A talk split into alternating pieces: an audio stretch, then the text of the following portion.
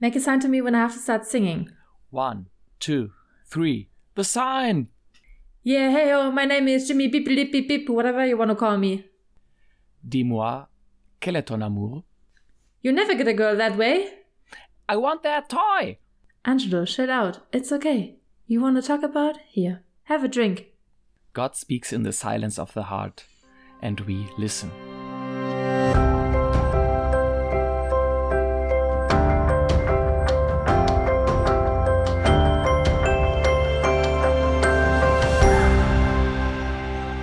Da sind wir wieder. Willkommen zurück bei unserem Podcast. Mein Name ist Daniel.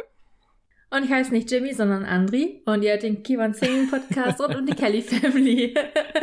und heute besprechen wir das Album Home Run. Ja, ich glaube, das war im Intro schon relativ klar, worum es heute geht. Ja, es geht um Home Run. Total spannend. Ich, das muss ich echt sagen. Also Home Run ist ja nun mal auch wirklich ein Album, das fällt einem vielleicht jetzt nicht unbedingt auf Anhieb ein, wenn man an, an Kelly-Alben denkt. Aber was ich so spannend finde, ist, dass Homeland sich jetzt echt schon oft gewünscht wurde. Ne? Also so die Nachrichten und Kommentare, die uns so in den letzten Monaten und Jahren erreicht haben, wenn es um Alben geht, kam immer wieder auch mal Home Run zur Sprache. Von daher scheint da doch echt Interesse zu bestehen. Ja, und wir haben jetzt auch länger schon kein Album mehr gemacht, deswegen finde ich das auch ganz cool, dass wir jetzt ein Album machen. Wobei ich muss sagen, als ich mich an die Recherche gemacht habe, habe ich festgestellt, puh, habe ich gar nicht so Lust zu. Hatte ich dir dann ja auch geschrieben, dass ich echt lange gebraucht habe, um endlich mal anzufangen. Ähm, und als ich das dann angefangen habe, habe ich gedacht, wow, also du müsstest dich mit diesem Album mal mehr befassen, was ich ja jetzt gemacht habe. Aber ähm, kommen wir sicherlich nochmal drauf, äh, wann mir das so eingefallen ist. Ähm, ich hoffe, die Folge wird jetzt nicht allzu lang. Ich meine, wir haben eine Doppel-CD mit Home und Run. Ja, deswegen geben wir jetzt mal Gas, ne? Ja, wir geben Gas, drücken auf die Tube, wobei ich glaube, insgesamt sind es doch noch weniger Lieder als jetzt zum Beispiel bei Almost Heaven. Ne? Also wir haben jetzt hier, glaube ich, ja, echt? ja, ich glaube schon. Also das Album an sich hat ja, glaube ich, insgesamt 19 Tracks. Zwei davon sind ja nur in Anführungszeichen diese Intros. Und mhm. ähm, an Bonustracks gibt es ja eigentlich auch nur zwei so richtige von daher ist, glaube ich, bei Almost Heaven mehr produziert worden als jetzt hier. Das ist ungefähr, glaube ich. Also es ist jetzt nicht so, dass man sagt, Doppelalbum ist jetzt furchtbar viel. Das glaube ich nicht. Ach so. Ja, also wir gucken einfach mal, was wir daraus machen. Wollen wir erstmal das Cover besprechen? Und den Titel? Ja, können wir machen. Äh, ist total untypisch, finde ich, für die Kellys. Ne? Also dieses, dieses schwarze Cover, wenn man sich das mal so anguckt. Und was ich ja auf Anhieb echt von vornherein schon mal sagen muss, mir fehlt das Kelly-Logo. Stimmt. Ja, das ist mir gar nicht so aufgefallen, aber jetzt, wo du es sagst, wobei ich dieses Albumcover eigentlich richtig schön finde, weil ich das Gefühl habe, das ist ein richtig schöner Moment, wo die Kellys auch wirklich lachen und nichts gestellt ist. Mhm. Mir ist aufgefallen, dass Paddy halt so krass im Vordergrund ist, wo ich so wieder so dachte, okay, ja, Paddy schon wieder, ne? Ich hätte es irgendwie cool gefunden, wenn man auch zum Beispiel Malte ein bisschen mehr sieht und alle vielleicht auf einer Ebene sind und nicht so einer im Vordergrund und die anderen weiter hinten im Background. Ähm, es ist auch sehr dunkel gehalten, das Cover, und nicht mehr so wie Wow oder so zum Beispiel. Und ich finde, daran sieht man auch, dass die Kellys erwachsen geworden sind. Sie tragen alles, alle was Schwarzes. Und ich finde schon, dass das Cover ein bisschen raussticht. Ja, total. Also im Vergleich zu den anderen Albencover ist das wirklich total einzigartig durch die Farbgebung, auch durch die, die Klamottenwahl. Also man sieht ja hier zum Teil gar nicht genau, was die anhaben, weil das alles irgendwie schwarz ist und in mhm. den Hintergrund so übergeht und ähm, ja, alles sehr dunkel gehalten ist, aber trotzdem eben, wie du auch gerade schon angedeutet hast, total dynamisch, ne? Also da ist da passiert ganz viel, ne? Also da sind ganz viele Schwingungen auch zwischen den Kellys, die gucken sich zum Teil an, also keiner guckt ja so richtig in die Kamera ich finde, da ist schon auch trotz dieser Dunkelheit auch sehr viel Leben drin. Mhm. Ja, das stimmt. Und äh, weißt du was zum Titel? Ja, klar, natürlich Home Run, ne? Also Home und Run, dieser Gedanke, eben diese zwei Seiten, dieses Album in zwei Seiten aufzuteilen. Ähm, das ist ja das, was da so ein bisschen dahinter steckt. Ähm, wobei aus dem Making-of, aus der DVD ja hervorgeht, dass ursprünglich der Gedanke anders war. Ne? Es sollte ein Day- und ein Night-Album geben. Äh, finde ich eigentlich auch sehr spannend, dieses Konzept, das in Tag und Nacht zu, zu definieren. Ja, wie bei den Ärzten, hell und dunkel. Ja, ja das ist im ja, Grunde. also hätte auf jeden Fall gepasst hier, finde ich. Ja, finde ich auch total. Aber ich finde Home mhm. Run irgendwie auch passend. Ne? Also zum einen Home, wo man sagt, das ist ja so dieses, dieses ruhigere Album, was auch ein bisschen ja, Jazz angehaucht ist, sehr akustisch gehalten ist. Und auf der anderen Seite eben Run, wo diese Power drin steckt und äh, wo es rockiger wird. Ähm, das passt jeweils tatsächlich zu diesen Wortteilen Home und Run, ganz klar. Ja, du sagtest es gerade schon, CD1 ist Home und die beginnt mit I'll Be There von Patricia, mit Paddy im Background. Und als allererstes ist mir aufgefallen, dass alle Videoclips von der CD Home schwarz-weiß gehalten sind. Das war mir so gar nicht bewusst vorher. Es gab wirklich Videoclips, die kannte ich gar nicht. Weil ich muss sagen, ich habe dieses Album gekauft ähm, nach meiner Kelly-Pause, also 2004, als es rauskam, habe ich mich gar nicht so wirklich damit befasst. Aber Flip a Coin war tatsächlich der Song, der mich wieder zu den Kellys gebracht hat. Aber ich habe Home Run damals nicht direkt gekauft. Ich fand das einfach nur cool, das Lied. Und da habe ich wieder angefangen, Kellys zu hören tatsächlich. Ähm, ich kannte die ganzen Videoclips auch gar nicht so richtig. Ich habe zwar die DVD Home Run und ich habe die sicherlich irgendwann mal geguckt, aber das ist jetzt nicht so wie unsere letzten Folgen so Tough Road. Also ich kenne das definitiv nicht auswendig. Ja. Ähm, habe jetzt auch leider verplant, nochmal das Making-of zu gucken, deswegen hoffe ich da auf deine Expertise. Aber also nehmt es mir nicht übel, wenn ich da jetzt ein paar Wissenslücken habe. Äh, wie gesagt, ich habe mich auch schwer getan, damit äh, überhaupt zu starten mit der Recherche. Aber freue mich jetzt, das mit euch zu besprechen. Oder mit dir. Die anderen sind ja nur Zuhörer. Ähm. ja. Ja, wollen wir erstmal, bevor wir ins erste Lied einsteigen, so ein bisschen mit der Entstehung auch uns befassen. Also, ähm, ja, dein Part. Ja, wahrscheinlich, ne? äh, also Startschuss für das ganze Projekt war der 24. März 2003. Da fand das allererste Bandmeeting statt. Da haben die Kellys sich in Connys Studio in Wolperath bei Köln zusammengesetzt und äh, ja, über ein neues Album eben gesprochen. Auch wieder in dieser Sechser-Konstellation, in der die Kellys ja jetzt schon seit einigen Jahren auch arbeiten.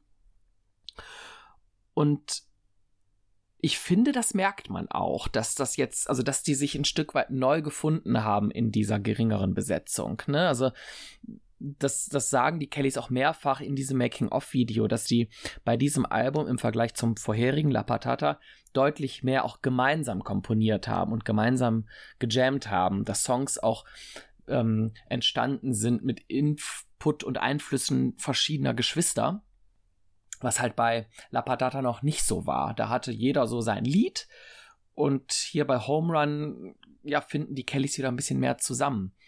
Ähm, wo ich auch wirklich sagen muss, ich glaube, das, also zumindest kommt das bei mir so an, also ich spüre das auch zum Teil, ne? Also das, ich finde, das Album ist mehr Kelly Family als La Patata. Ja, da hatten wir ja schon drüber gesprochen in der La Patata-Folge, dass ich das auch richtig schlimm fand, weil man einfach diese Spannung zwischen den Kellys gesehen hat und ich denke mal, wäre jetzt vielleicht Home Run auch nicht gekommen, hätte es vielleicht da schon zu mhm. einem Cut in der Geschichte der Kelly Family ja. ähm, kommen können. Und ähm, das ist mir auch aufgefallen, dass die Stimmung zwischen den Geschwistern wieder besser ist. Man hat auch deutlich mehr Songs, wo auch ähm, Kellys zusammen singen. Also ja.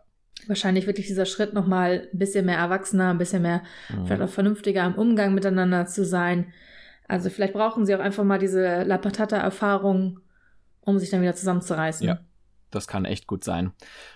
Es ist vielleicht auch logisch, ne? Also sich nochmal, also wenn, wenn von neun Leuten drei nicht mehr da sind und eine davon tatsächlich auch so eine ganz zentrale Rolle gespielt hat, wie Kathy das getan hat, dann ist mhm. es, glaube ich, auch ganz klar, dass sich die anderen sechs erstmal wieder neu arrangieren müssen. Ähm, von daher kann ich das gut verstehen, dass das eben Anfang der 2000er so, ja, so spannungsgeladen war. Ja, und mittlerweile sind wir hier tatsächlich wieder bei einem wirklich harmonischeren Miteinander unter den Geschwistern, was ich auch echt ähm, schön anzusehen finde, auch beim Making-of. Das ist echt ganz cool im Vergleich zu La Patata. Ja. Und Maite ist noch dabei geblieben. Also man hätte ja teilweise denken können, sie steigt auch aus nach La Patata, aber sie ist noch dabei. wenn auch sehr abgehakt auf dem Cover. ja, ist nur so das halbe Gesicht drauf. Ja. ähm, dann habe ich noch mal so ein bisschen äh, aus den verschiedenen Aussagen während des Making-ofs auch versucht rauszuhören, wie so die die, die Phasen so waren. Also offenbar haben die Kellys wirklich angefangen, erstmal so ganz rough Demos aufzunehmen. Insgesamt so circa 60 Stück. Das finde ich richtig krass. Oha. Also es ist eine ordentliche Hausnummer. Und im Juni 2003 haben sie dann angefangen, das runter zu reduzieren auf 25 Songs, an denen die Kellys mhm. dann gesagt haben, so hieran wollen wir jetzt weiterarbeiten, auch wirklich Aufnahmen starten, die auch letzten Endes aufs Album kommen sollen. Und Jimmy hat dazu gesagt, dass das echt nicht einfach war, sich für diese 25 Songs zu entscheiden. Ähm, und jeder Song wurde sich angehört, darüber diskutiert und danach eben dann selektiert. Und Angelo hat dann noch hinzugefügt, dass das echt eine Tortur war. Das kann ich mir auch sehr gut vorstellen. Also von 60 Songs auf 25 runterzugehen. Und wenn du dann da als Komponist äh, wird dein Song dann da irgendwie in der Luft zerrissen von deinen Geschwistern. Das finde ich schon irgendwie, stelle ich mir sehr krass vor. Ja, vor allem gerade ohne Kathy und ohne Johnny, die ja wirklich auch die Ältesten waren und vielleicht auch ein bisschen die Hand über allem hatten, ähm, sich da dann einig werden. Ähm, ja, da hast du natürlich recht. Ja, und insgesamt dauerte der gesamte Studioprozess dann tatsächlich acht Monate. Und zwischen Aufnahme und ja, letzten Endes Veröffentlichung sind die Kellys dann ja auch nochmal auf Tour gewesen und haben auch die Songs dann nochmal live auch schon gespielt, obwohl die Fans die halt noch nicht kannten. Ne? Also so Anfang 2004 gab es dann ja die erste Roncalli-Tour, da wurden ja auch schon Home Run-Songs gespielt. Und erst im Juni 2004 kam das Album dann letzten Endes auf den Markt. Flip a Coin war da so ein kleiner Vorbote, aber da kommen wir ja später auch nochmal drauf an der entsprechenden Stelle. Mhm. Ja, und dann. Jetzt muss ich mal eben fragen, mhm. ähm, du hast gerade gesagt, es gab ja, die haben Demos aufgenommen. Weiß man, welche das waren? Also so wie bei Almost Seven zum Beispiel. Ähm, haben die da mal irgendwas geprobt auf der Home Run DVD und haben die das vielleicht mit in ihre Soloprojekte genommen oder noch später aufgenommen? Nee, also man sieht auf der Home Run DVD ausschließlich Making-ofs von Songs, die letzten Endes auch auf dem Album erschienen sind. Bei La Patata mhm, ist es mhm, ja ein okay. bisschen anders. Da sieht man ja auch Songs, die so angespielt werden, die letzten Endes nicht aufs Album gekommen sind. Das ist jetzt hier bei Home Run nicht der Fall. Aber was man zwischendurch zweimal kurz sieht, ist eine Songliste. Und da sind ah, okay. auch ein paar Songs bei. Manches kann man auch gar nicht lesen, ist schwierig zu lesen, aber eins davon ist mir dann ins Auge gefallen und zwar hieß das Go Johnny Go. Und das ist ja was, was Jimmy auch. Oh. Ähm, Jetzt es klingt vom Titel hart, ne? Ähm, aber das ist das was, hart, was, ja. äh, was äh, glaube ich, Jimmy auch irgendwann solo nochmal gespielt hat. Ich weiß nicht, ob das da immer noch genauso hieß, aber ähm, das habe ich irgendwie mit einem mit einem Song von Jimmy in Verbindung gebracht. Da waren auch noch ein ein paar andere Titel, aber jetzt keine, die mir so richtig ins Auge gesprungen sind, wo man sagt, ja, das sind Songs, die hinterher solo erschienen sind. Okay. Ich werde es mir mal angucken nach unserer Aufnahme. Ist richtig gut getimt, ne? Ja, perfekt. oh Mann. ja, los geht's mit I'll Be There. Hast du ja eben schon angekündigt. Da habe ich sofort die Bilder im Kopf vom Making of, wie die Kellys auf dieser Wiese liegen und diesen Song fertigstellen. Also Patricia kommt da ja schon offenbar mit einer ganz konkreten Idee, aber es wird halt gemeinsam noch dran rumgefeilt. Äh, Finde ich eigentlich ein sehr schönes Bild, wie die Kellys da wirklich auf der Wiese liegen und sich ganz bewusst über einzelne Worte auch wirklich ähm, ja, diskutieren und überlegen, macht das da Sinn oder was ist die Botschaft dahinter? Das fand ich sehr spannend, das zu sehen. Es startet ja auch gleich wirklich sehr melancholisch. Mhm. Wie ich sagte ja eben schon, es ist alles sehr schwarz-weiß gehalten. Man sieht da die Kellys erstmal am Strand und ähm, auch im Studio. Also alle Videoclips, die meisten spielen tatsächlich auch nochmal im Studio. Es ist wirklich sehr, sehr depressiv, finde ich, das Lied. Hm, ich weiß nicht, ob sie da irgendwelche Depressionen verarbeitet, war so mein Gedanke. Also sie auch wirklich sehr viele Wörter und Sätze benutzt, so wie ähm, wenn die Sterne beschließen nicht mehr zu scheinen und der Himmel schwarz ist und die Erde ist vereist. Also das ist ja wirklich sehr. Vielleicht hatte sie eine Winterdepression. nee, also ja. das ist, das beginnt schon gleich sehr hart, finde ich. Ja, du hast völlig recht. Also die Strophen sind ja richtig. Ähm, also ich habe hier äh, beschrieben, dass sie halt so Horrorszenarien beschreibt. Ne? Also äh, was ja auch wirklich der Fall ist. Ähm, wobei ich finde halt der Refrain, der hebt das Ganze ja wieder in eine andere Richtung. Ne? Also diese, diese Aussage, ich bin da für dich, ich bin an deiner Seite. Du musst also nicht alleine durch dieses dunkle Tal, sag ich mal. Das ist dann ja schon auch wieder eine ganz beruhigende Message.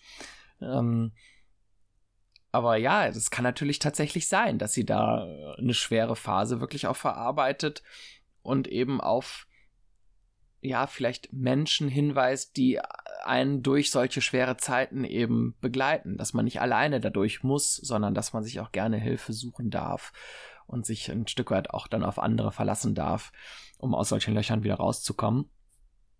Ähm, das ist jetzt also das, was ich mir so ein bisschen da rausgezogen habe. Also ganz so depressiv sehe ich jetzt die Kernbotschaft nicht. Ja, also du hast natürlich recht, du sagtest ja gerade Freund oder Freundin oder so oder vielleicht auch einfach ähm, Gott, könnte man ja auch so interpretieren, dass sie da irgendwie ihre Verbindung zu Gott gefunden hat und darauf zurückgreift in dieser schweren Zeit. Ähm, weil nach der Bridge sind die Kellys dann ja auch glücklich am Strand im Videoclip und ich fand das auch eine schöne Wendung. Und das haben sie ja sicherlich ja. auch mhm. bewusst gewählt, dass nach diesen schweren Zeiten, die ja jeder auch mal hat in seinem Leben, halt wieder bessere Zeiten kommen und dann auch ja. wieder die Freude zurückkommt und so. Ja. Also sehr, sehr monoton, sehr eintönig dieses Lied, aber eine tolle Message fand ich. Ja. Und ich finde als Opener recht ungewöhnlich. Also meistens starten Alben ja schon auch ein bisschen mit mehr Bam. Ähm, aber ich finde, es stimmt sehr, sehr gut auf Home ein. Also auf das, was auf der ersten CD noch so zu hören ist. Sets the tone. Also das, das äh, ja, stimmt so ein bisschen auf die, die Stimmung ein, die uns auf dem ersten Album erwartet. Genau. Und als ich das Lied gehört habe, habe ich so gedacht, ich habe mich auch nie so wirklich mit dem Text befasst. Klar kenne ich das Lied, ne? Und ich könnte das jetzt auch irgendwie so grob mitsingen. Ähm, aber ah, das ist irgendwie kein Song, der einen auch irgendwie so catcht, halt wahrscheinlich, weil er so monoton ist und alles, ne? Hm. Ja, der reißt halt nicht so mit. Nee. Walking, der catcht mehr. Ah, definitiv, ja. Und das ist auch gleich sehr jazzig, was du vorhin gesagt hattest. Und da haben sie ja auch dieses Saxophon dabei. Ich finde immer, die Kellys könnten mehr so Blasinstrumente dazu holen. Ich finde Blasinstrumente in Songs immer richtig toll. Ähm, gerne mehr von sowas. Es muss jetzt nicht extrem ins Jazzige gehen, aber man kann ja auch, also ich bin ja großer Ska-Fan, da ist ja auch immer ein Blasinstrument dabei.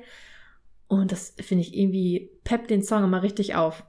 Mhm. Ja, ich finde das auch besonders live immer sehr cool. Ne? Also wenn es Konzerte ja. gibt, wo es in der Band eine Brass-Section gibt, das ist immer ziemlich geil. Das macht Laune mhm, mit, mit Trompete, Posaune und allem, was so dazugehört. Das, das äh, mhm. äh, fetzt ordentlich, ja. Ja, und Anschluss da am Xylophon stand irgendwie bei den, äh, bei den, wie nennt man das, hinten Credits. stand es im Booklet dabei, dass Angelo am Xylophon ist und ich habe mich gefragt, ist das bei dem Song? Oh, das weiß ich jetzt gar nicht. Das habe ich jetzt gar nicht mehr so ganz vor Augen. Kann ich dir jetzt nicht sagen. Musst dir nochmal anhören. Ich glaube, Angelo spielt da Xylophon. Süß. ja, aber ich finde auch, also ich meine, ich habe das rausgehört. Ich weiß es jetzt gerade nicht mehr so ganz genau. Und ich finde immer so, man denkt so, Xylophon, ja, ist ein Kleinkindinstrument, ne? Aber ich finde, die Kellys haben ja oft so, so kleine Instrumente benutzt, die aber so eine große Wirkung haben. Und wenn man sich das Lied jetzt nochmal anhört, was du dann ja wahrscheinlich dann irgendwann nochmal machen wirst jetzt demnächst, dann achte mal darauf und man hört dieses Xylophon, so klein es ist und so unbedeutend man das irgendwie vermutet, hm. man hört es raus und es macht einen Unterschied. Ja. Ja, echt cool, ne? Also auch musikalisch gehen die Kellys hier auch schon auch neue Wege, ne? Also sie versuchen sich da ja so ein bisschen, wie wir schon gesagt haben, im Jazz aus und das nicht nur einzelne Kellys, also ich glaube insgesamt die gesamte Band hat sich so ein bisschen auch auf diesen, diesen Sound so eingelassen. Also man hört das ja bei Patricia, man hört das bei Jimmy, man hört das bei, bei Angelo ganz besonders. Also das zieht sich so durch.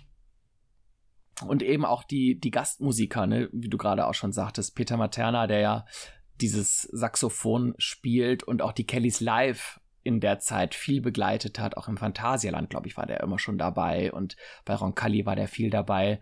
Also der hat da live ganz viel mit dem Saxophon auch die, die Musik mitgetragen. Das finde ich richtig cool. Also ähm, diese, diese etwas reifere und erwachsenere Art, Musik zu machen, auch mit Profis, die da jetzt noch dazukommen, so Gastmusiker. Das war ja vorher, ich glaube, außer Matthias Kraus war ja in den Jahren davor keiner so richtig dabei als Gastmusiker. Ähm, das finde ich schon auch ganz cool. Also da merkt man auch, wie, wie erwachsen und reif die Kellys auch musikalisch geworden sind. Ja, und wenn man so drüber nachdenkt, kein Kelly spielt irgendein Blasinstrument, ne? ja. ja die ja. spielen ja so viele Instrumente. Also bis auf ähm, Jimmy mit der Mundharmonika, was ich jetzt irgendwie nicht als Blasinstrument bezeichnen würde. Ähm, ja, da musst du dann ja natürlich jemanden externes holen.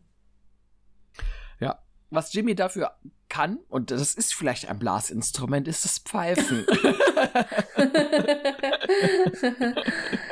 ja, wobei, ähm, er pfeift ja auch so ganz, ganz komisch durch die Zähne. Das kann ich überhaupt nicht. Mm. Kannst du das? Nee, ich kann das auch gar nicht. Also ich kann so pfeifen, so mit den Lippen, das kann ich. Aber so wie Jimmy das macht, der, der scheint das ja richtig drauf zu haben. Das kann ich auch Ja. überhaupt nicht. Nee. Nee, ist mir auch ein Rätsel. Ich habe es probiert, aber ich bin kläglich gescheitert. Sonst hättet ihr das auch äh, eben im Intro gehört. Ach, cool. Ja, und äh, so message-mäßig bei dem Song äh, habe ich mir da ja gar nicht allzu viel aufgeschrieben. Irgendwie nur so so sinngemäß, also das blieb zumindest bei mir so hängen, so nach dem Motto, mach was du willst, aber pass dabei auf, dass du niemand anderen damit verletzt. So irgendwie. Ja, äh, genau das und auch egal was man macht, man macht das irgendwie falsch, man kann es gar nicht richtig machen. Das habe ich auch so irgendwie daraus gehört aus dem Text.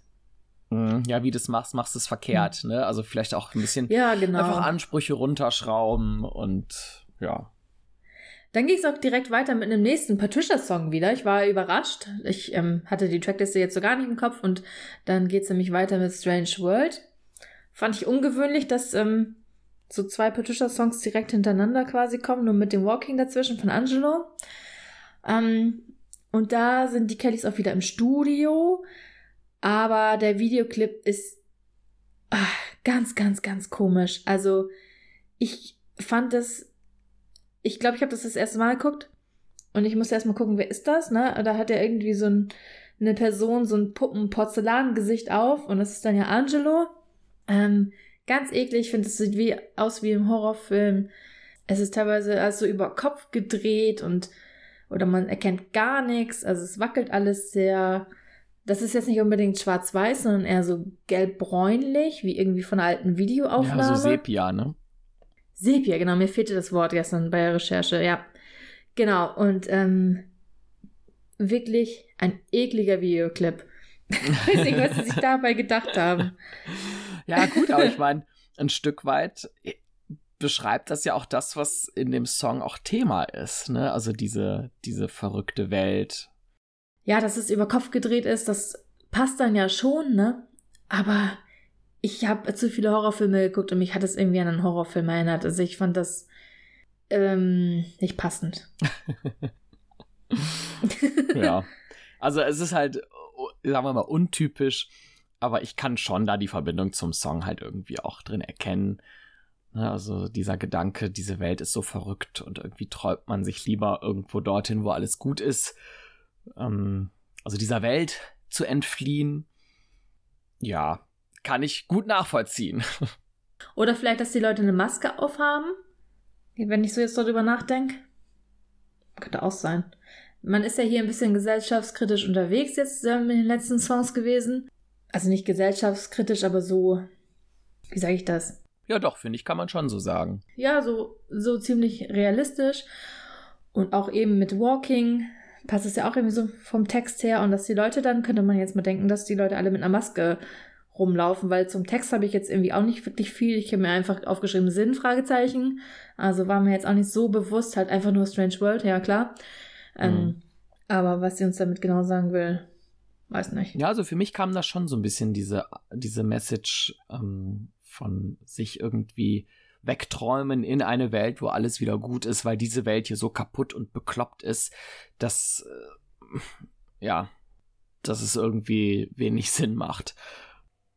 Und dann eben zum Ende hin die Frage, ähm, bin ich paranoid schizophren? Ja, also das äh, finde ich schon sehr, sehr spannend. Also könnte man mhm. wahrscheinlich echt viel drüber philosophieren. Ja. Und wenn ich das schon bin, aus meiner Wahrnehmung heraus, was sind denn die anderen dann? Weil man selbst ist, meint ja, man selbst wäre ja der einzige Normale und andere, alle anderen wären bekloppt. wenn man sich bei sich selber schon fragt, ob man nicht äh, irgendwie paranoid und schizophren ist, dann, dann, was sind denn dann bitteschön die anderen? Also, ja, ich glaube schon, dass da bei Patricia ganz viel auch gedanklich passiert ist. Und ich finde auch inhaltlich ist das, auch stilistisch, ist das schon so ein bisschen so ein Vorbote von dem, was sie anschließend solo gemacht hat. Na, also so ihre ersten Solo-Anfänge waren ja auch sehr lyrisch vom Text her, mit auch sehr Jazz angehaucht, was die Musik anging. Also ich denke so an diese Barcelona-Tour mhm. und sowas. Ja. Die Songs, die sie da so A New Room, das ist vielleicht so die, die Phase in Patricias Solo-Zeit. Ähm, da passt dieser Song unglaublich gut rein. Also ich finde, da, da zeigt sie schon, in welche Richtung sie da gehen will. Ja, es ist auf jeden Fall nicht mehr so Friede, Freude, Eierkuchen. Ne? Also man merkt, dass die Kellys erwachsen werden und auch so diese Erwachsenenprobleme verspüren, ja, sag ich mal. Ja, und da nicht nur sowas wie Liebeskummer und äh, Freundschaften in Frage stellen, sondern halt auch wirklich Dinge, die auch globaler sind, ne? die auch die, wie du eben sagtest, gesellschaftskritisch. Ich glaube schon, dass das das richtige Wort ist. Ja, also wirklich auch gesellschaftskritisch politische Fragen ähm, aufzuwerfen, Themen irgendwie den Anstoß zur Diskussion zu bringen. Ich glaube, da kommen wir gleich bei Run auch bei einem oder anderen Song noch drauf zu sprechen. Ähm, das ist hier schon was, was, ähm, was neu ist bei den Kellys, in dem Ausmaß zumindest. Ja, also ich meine, die Kellys waren ja immer sehr ähm, umweltbewusst und all sowas, ne?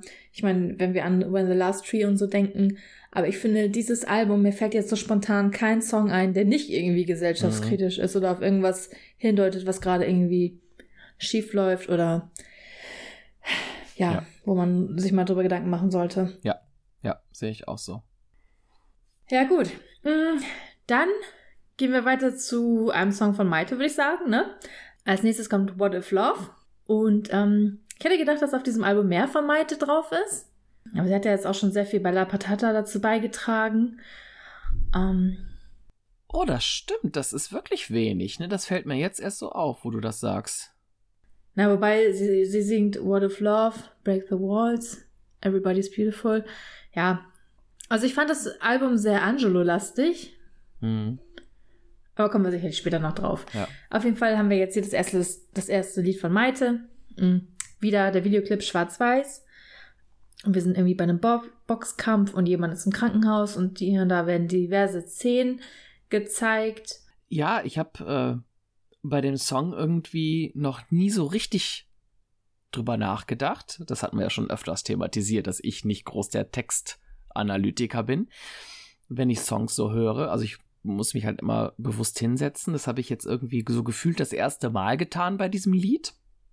Mhm. Und ähm, ich fand den Gedanken eigentlich ganz interessant. Also das, was ich jetzt so für mich da rausgezogen habe, war so, wenn man sagt, die Liebe zwischen zwei Menschen, ähm, da gehören doch nicht nur die zwei dazu. Also da gibt es halt auch Faktoren von außen, die da irgendwie mitspielen. Und sie gibt dann ja so in Text so ein paar Beispiele.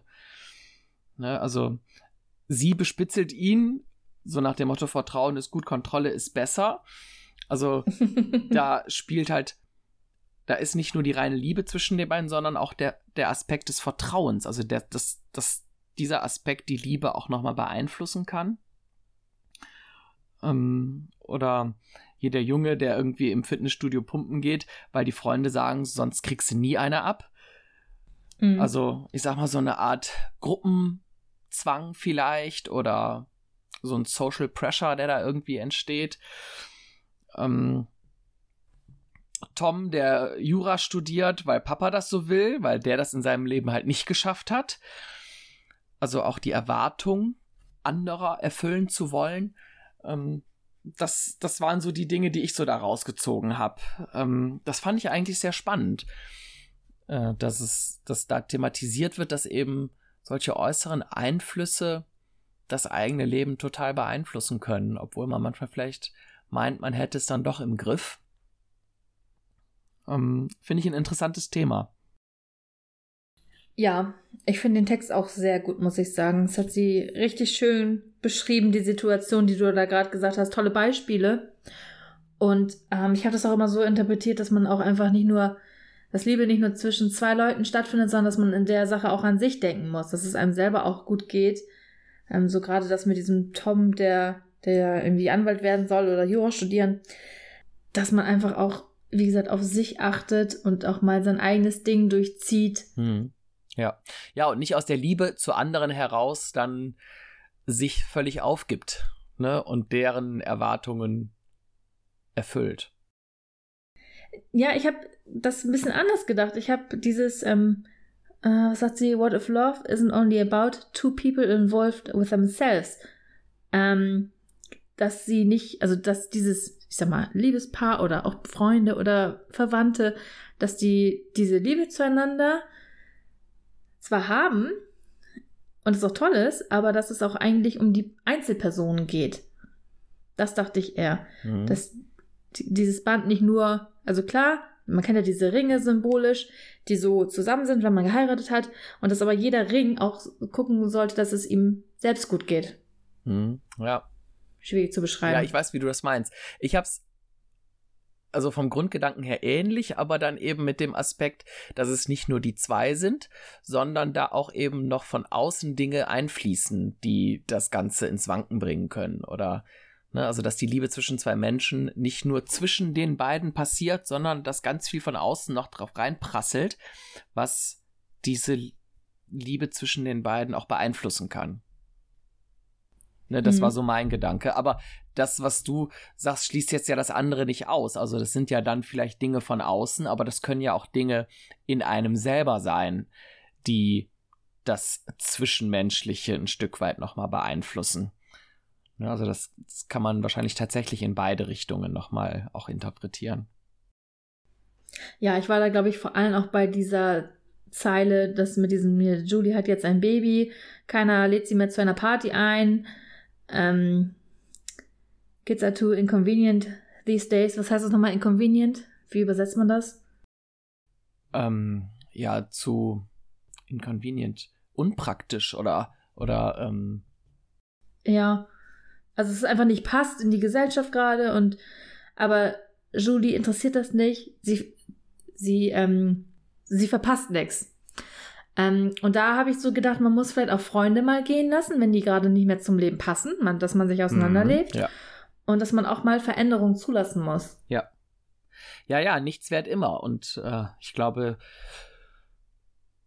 wenn sich in solchen Situationen eben zeigt, dass da Freunde dann doch keine Freunde sind, ja, da muss man die wirklich gehen lassen und sich auf, auf neue einlassen. Ja, auch wieder ein echt toller Text. Die Kellys haben sich mit den Texten da wirklich weiterentwickelt. Finde ja. ich echt richtig gut. Total. Gut, Maite machte das ja schon zuvor auch. Das haben wir ja auch schon ein paar Mal besprochen, ne? Dass sie ja schon früh auch da echt mit angefangen hat, ganz toll auch zu schreiben. Äh, aber jetzt tun es alle irgendwie so gefühlt. Ja, genau. Und man merkt es auch daran, dass teilweise Texte jetzt von diesen Songs sehr lang sind. Wie zum Beispiel auch bei Don't Always Want. Also, ähm, das ist auch ein langer Text und auch eine, wirklich, finde ich, wirklich einer der besten Texte der Kellys. Ähm, da geht es ja darum, das ist ein Angelo-Song, dass man einfach nie zufrieden ist, dass man immer das haben möchte, was man nicht hat und dass man ja eigentlich dankbar sein sollte dafür, das was man hat. Und diese Leere, diese innere Leere füllt man manchmal mit Gegenständen, auch gegen Langeweile, obwohl das ja eigentlich kontraproduktiv ja, ist. Genau. Äh, Genau, also sehr, sehr aktuelles Thema, finde ich. Auch jetzt gerade vielleicht in Corona-Zeiten, wo auch viele Leute sich gerade von sowas ähm, getrennt haben und wirklich, ich meine, nicht umsonst ist Marie Kondo so populär oder auch dieses ganze Aufräumen und Ausmisten. Mhm. Ähm, hatten wir ja letzte Folge auch mit den Fotos mit Hannah. Da hat sie auch gesagt, so viele Leute haben ihre Kelly-Sachen ausgemistet. Alle Dachböden und Keller sind jetzt leer. ja. ähm, das ist halt einfach so, ne, dass äh, die Kinder, es fängt ja im Kindesalter, Kindesalter an, dass die Leute einfach auch den Kindern Spielzeug schenken, um einfach diese fehlende Zeit miteinander ähm, auszugleichen. Also das kriege ich auch sehr, sehr stark mit bei manchen Leuten. Ähm, und das ist einfach das Falsche, ne? Das äh, führt halt irgendwie in eine falsche Richtung, zu falschen Erwartungen mhm. und dass halt diese ganzen Konsum Konsumgüter einen nichts bringen. Und ich finde, gerade wenn man Angelo anguckt in seiner Historie, merkt man das sehr, sehr stark, dass äh, ihn das anscheinend noch weiter äh, wichtig war, dieses Thema. Ja, das stimmt. Ne? Also dieser, dieses, dieses konsumorientierte und dieser Materialismus, ne, das ist schon auch echt ein, ein, ein starkes Thema, gerade bei Angelo. Ne? Ich habe jetzt letztens noch mal irgendwie so ein Interview gesehen, wo er eben erzählt hat, dass alles das, was er nicht brauchte, dann eben bei Joey in der Scheune landete, als sie damals mit dem Wohnmobil losgefahren sind.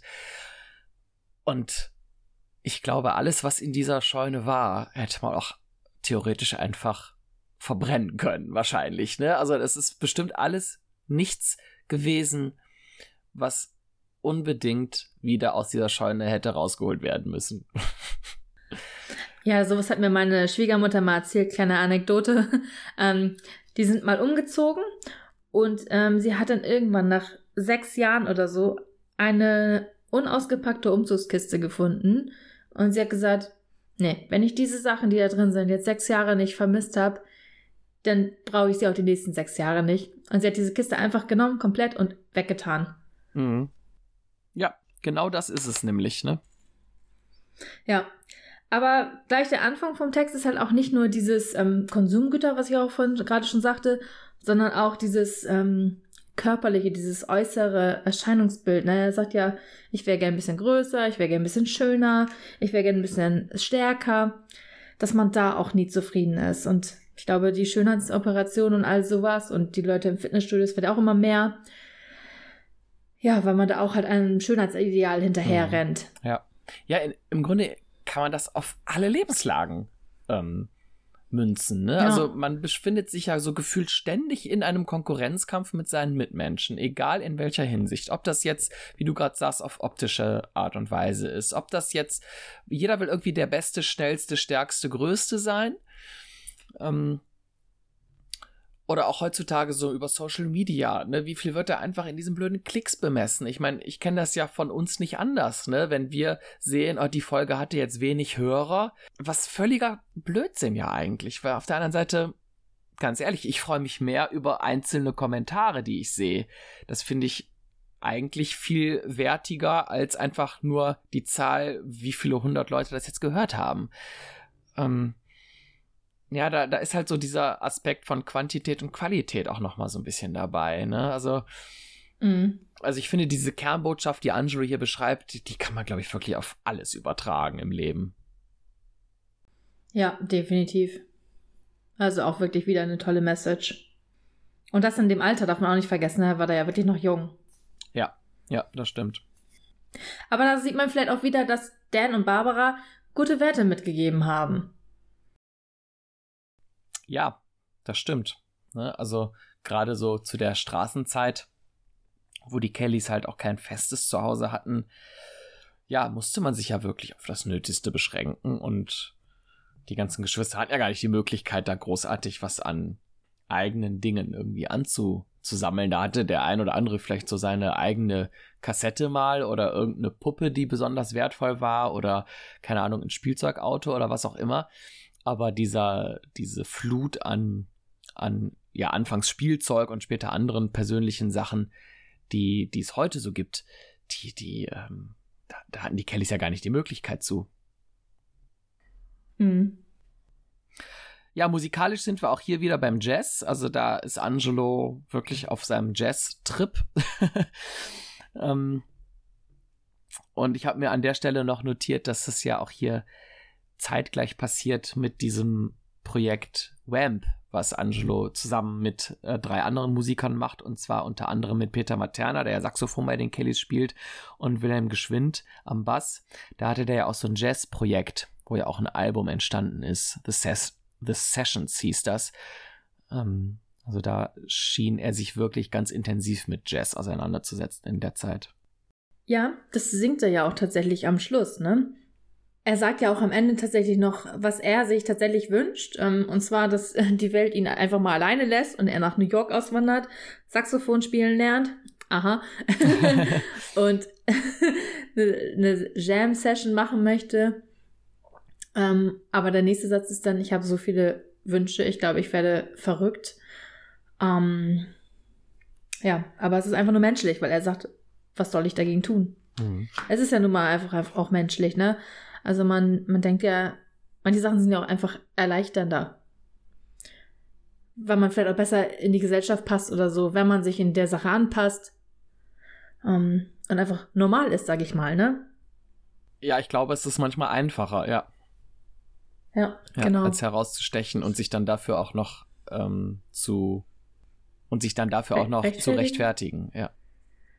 Ja. Mhm. Ja, man wird ja nun mal einfach auch beeinflusst von den Leuten drumherum. Das ist ja völlig normal. Da kann man auch, glaube ich, niemanden Vorwurf machen. Ähm, ich glaube, man müsste nur einfach gucken, dass man es nicht übertreibt. So Gut. sieht's aus. Genug philosophiert. Mhm. Kommen wir zu Mutter Teresa. ja, genau, Mutter Teresa. äh, ja. Ja, also der sechste Track ist, glaube ich, so ziemlich der kürzeste Track, der auf einem Kelly-Album je erschienen ist. Ich glaube, es dauert 13 Sekunden oder so, ne? Und man hört halt ähm, die Originalstimme von Mutter Teresa, wie sie sagt, God speaks in the silence of the heart and we listen. Und das geht dann halt direkt fließend über in den Song Carry My Soul von Jimmy und Paddy. Jetzt warte mal, ich muss doch noch mal eben ich muss das nochmal eben was Schande über mein Haupt, ey, ich kenne mich ja mit sowas überhaupt nicht aus. Mutter Teresa und ich dachte so, hey, Originalzitat. Also klar kannte ich das, dass da irgendjemand spricht, aber ich wusste nicht, wer genau. Also klar, irgendjemand Heiliges oder so. Und dann musste ich erstmal googeln, Mutter Teresa, ne? Und ich dachte, die wäre schon irgendwann zu Jesus Zeiten. oh nee. und ich habe so gedacht, hä, also ist das jetzt ein Zitat und irgendjemand spricht das einfach nur ein oder ich ja, ein bisschen peinlich, ja, aber ich hatte keine Ahnung, wer das ist. Dampfer. ja. Das klang irgendwie so uralt. Also ja. Irgendwann aus der aus den Anfängen des Christentums irgendwie. Gott, oh Gott. Nee, nee. Ich sag besser nichts mehr. Ich mach mich nur. Mutter Teresa ist tatsächlich dann doch eher so Neuzeit. ja. Ich habe damit gar nichts am Hut, ey. Tut mir leid. Ja. Ich äh, musste nur über mich selber schmunzeln, dass ich da so ahnungslos war. ja, und das ist für mich ein Song, der auch sowas von typische Kelly-Werte und Botschaften vermittelt. Ähm, ich meine, das sagt Jimmy nun mal auch, it's the song of the free. Also es geht ja hier wirklich um Freiheit, dieser Freiheitsgedanke. Äh, Sorry, ich dachte, du bist doch hier bei Hey yo, my name is Jimmy Beep Beep Beep aber das, was er ja. danach so sagt, das ist halt schon auch mit Bedacht gewählt und nicht einfach nur so sinnloses Beep, Beep, Beep, Beep, Beep. Ähm, ne, also wenn man sich das mal durchliest, dann, dann, dann, dann gibt er uns ja schon auch etwas mit. Ne, eben genau das, was ich gerade sage, dieser, dieser Gedanke, wirklich frei zu sein. Ähm, und alles andere, was man so im Leben macht, so dieser äh, vor Dingen weglaufen, der Rebell zu sein. Ähm, das sind halt dann so Mechanismen, um das einfach so ein bisschen, ja, vielleicht herzustellen, diese Freiheit, die man sich wünscht. Ähm, ja. Und auch der Aspekt, den wir gerade im Lied davor schon hatten, ne? Also alles gehabt zu haben und unter diesem Druck mhm. vielleicht zusammenzubrechen. Ja, dieses mit, ich hatte einen Fernseher, ich hatte ein Auto, ich hatte ein Haus, ich, hatte, ich war ein Mann mit einem Job. Mhm. Er hatte alles, aber ist dann zusammengebrochen, ne? Also sicherlich auch wieder der Druck, einfach normal zu sein. Ja. Ähm, Ja, der Druck, den man sich selber macht, der Druck von außen. Mhm. Und auch wieder halt die Verbindung zu Gott, ne? Dass das ihnen dann auch geholfen hat. Genau, so löst sich das dann eben halt auch auf, ne? Also äh, in diesem Moment, wo er dann so gefühlt am Boden war, kommt dann ja diese Zeile in Like Magic, I was free. Also offenbar, ja, ich würde es mal ganz platt mit der Erleuchtung übersetzen, ne? Also den Weg zu Gott, zum Glauben gefunden zu haben. Und dann kam dieser Gedanke, carry my soul, also trag meine Seele. Ähm, das ist dann wahrscheinlich so, vielleicht so ein bisschen transzendent gedacht, dieser Weg zu Gott und sich von Gott dann vielleicht auch ein Stück weit leiten und tragen lassen. Ähm, Finde ich schon eine ganz starke Message. Also ich, ich persönlich habe halt auch nicht so diese, diese ähm, religiösen Bezüge in meinem Leben, aber ich finde das immer äh, schon auch beeindruckend, wenn Leute in dem Glauben tatsächlich auch diese Kraft und diese Erlösung auch ähm, fühlen können. Das, das finde ich schon auch ein bisschen beeindruckend. Ich, für mich kann das halt nicht, ne? aber cool, dass Jimmy das hier geschafft hat. Ja, dafür spricht ja auch diese eine Zeile, wenn keiner mit mir gesprochen hat, als keiner sich um mich gekümmert hat, habe ich angefangen, diesen Song zu singen. Und das ist ja halt den Song singen, damit meint er ja einfach wieder zu Gott zu blicken. Genau, ja. Und ähm, wenn wenn jemanden, ich, wie gesagt, ich bin auch nicht religiös, aber wenn jemanden sowas dann den Halt gibt und irgendwie vor schlimmen Sachen bewahrt oder so, dann soll man machen. Schadet mhm. ja keinem. Ja, ja, ja, genau. ja. Gut. Kommen wir zum nächsten Maite-Song. Das ist Break the Walls. Ähm, hat mich so ein bisschen jetzt an Wrecking Ball erinnert von Miley Cyrus. so der Videoclip in Schwarz-Weiß wieder und die Kellys im Studio. Und am Ende ist dieses Haus halt abgerissen. Ähm, fand ich irgendwie sehr amüsant, als ich das geguckt habe. ähm, ja, auch wieder sehr melancholisch. Ähm, ich fand es irgendwie eine ungewöhnliche Konstellation mit Angelo und Maite. Die zwei sind ja auch alleine irgendwie im Studio nur mit Paddy und den Gastmusikern. Ähm, ja, weiß nicht, zu dem Videoclip kann man irgendwie nicht so viel sagen. Zum Text irgendwie auch nicht. Oder hast du da irgendwie was Interessantes? Ja, ich habe mir da inhaltlich einen Aspekt nur zu notiert und zwar ähm, an schwachen Momenten wachsen. Das ähm, habe ich jetzt auch nicht direkt aus dem Song rausgelesen, sondern das ist was, was im Making-of auch erzählt wird. Da sagt Jimmy nämlich, ähm, wenn man weint, durchbricht man eine Wand und wenn man stirbt, durchbricht man eine Wand. Das sind ja auch Dinge, die da im Text ähm, drinstehen. Ne? Also ähm, also da glaube ich halt so wirklich, will Maite uns damit sagen, dass man diese schwachen Momente auch zulassen muss, um daran eben irgendwie zu wachsen, neue Stärke zu schöpfen, dass die einen im Leben weiterbringen können. Ja, das ist jetzt so die, die Botschaft, die ich da raushol. Mhm. Ja, oder dass man auch mal über seinen eigenen Schatten springen muss vielleicht, weil sie sagt ja immer, dass sie irgendwas nicht will aber dann doch und dass es eine dunkle Seite in ihr gibt und dass man vielleicht auch irgendwie mal äh, ja irgendwas doch machen muss, wo einem vielleicht nicht wohl bei ist. Keine Ahnung. Ja. Ist das so? Ja. Hat sie ja auch nicht unrecht. ja. Ja. Aber was mir da auch aufgefallen ist, in dem Zusammenhang, dass es wirklich einige Lieder gibt, wo dieser typische Kelly-Chorus fehlt. Ne, also hier haben wir ja wirklich nur Maite mit Angelo im Background, der im Chorus mitsingt. Das gibt's bei anderen Liedern zum Teil auch. Also bei I'll Be There ist es ja auch so, dass es da keinen so einen richtigen Kelly-Chorus mit allen gibt. Ähm, ich glaube bei Strange World auch. Da wüsste ich jetzt auch nicht, wo alle singen. Das, das mhm. häuft sich hier. Das hatte man früher mehr, dass eben alle Kellys im Chorus gemeinsam singen. Hier gibt es auch manche Lieder, die gar nicht so, ein, so einen definitiven Chorus haben, wie jetzt zum Beispiel Carry My Soul. Da ist ja dieses Carry My Soul als, ich sag mal, erlösende Botschaft ganz am Ende erst, aber ist ja kein so ein Refrain, der nach jeder Strophe kommt. Also ein interessanter Aufbau eigentlich bei dem Lied. Ähm, das finde ich hier bei einigen Liedern halt ganz spannend. Also die sind nicht so typisch wie so ein typischer Kelly-Song aufgebaut. Ja, das wird, glaube ich, nochmal auf der CD2 auf Run ein bisschen anders.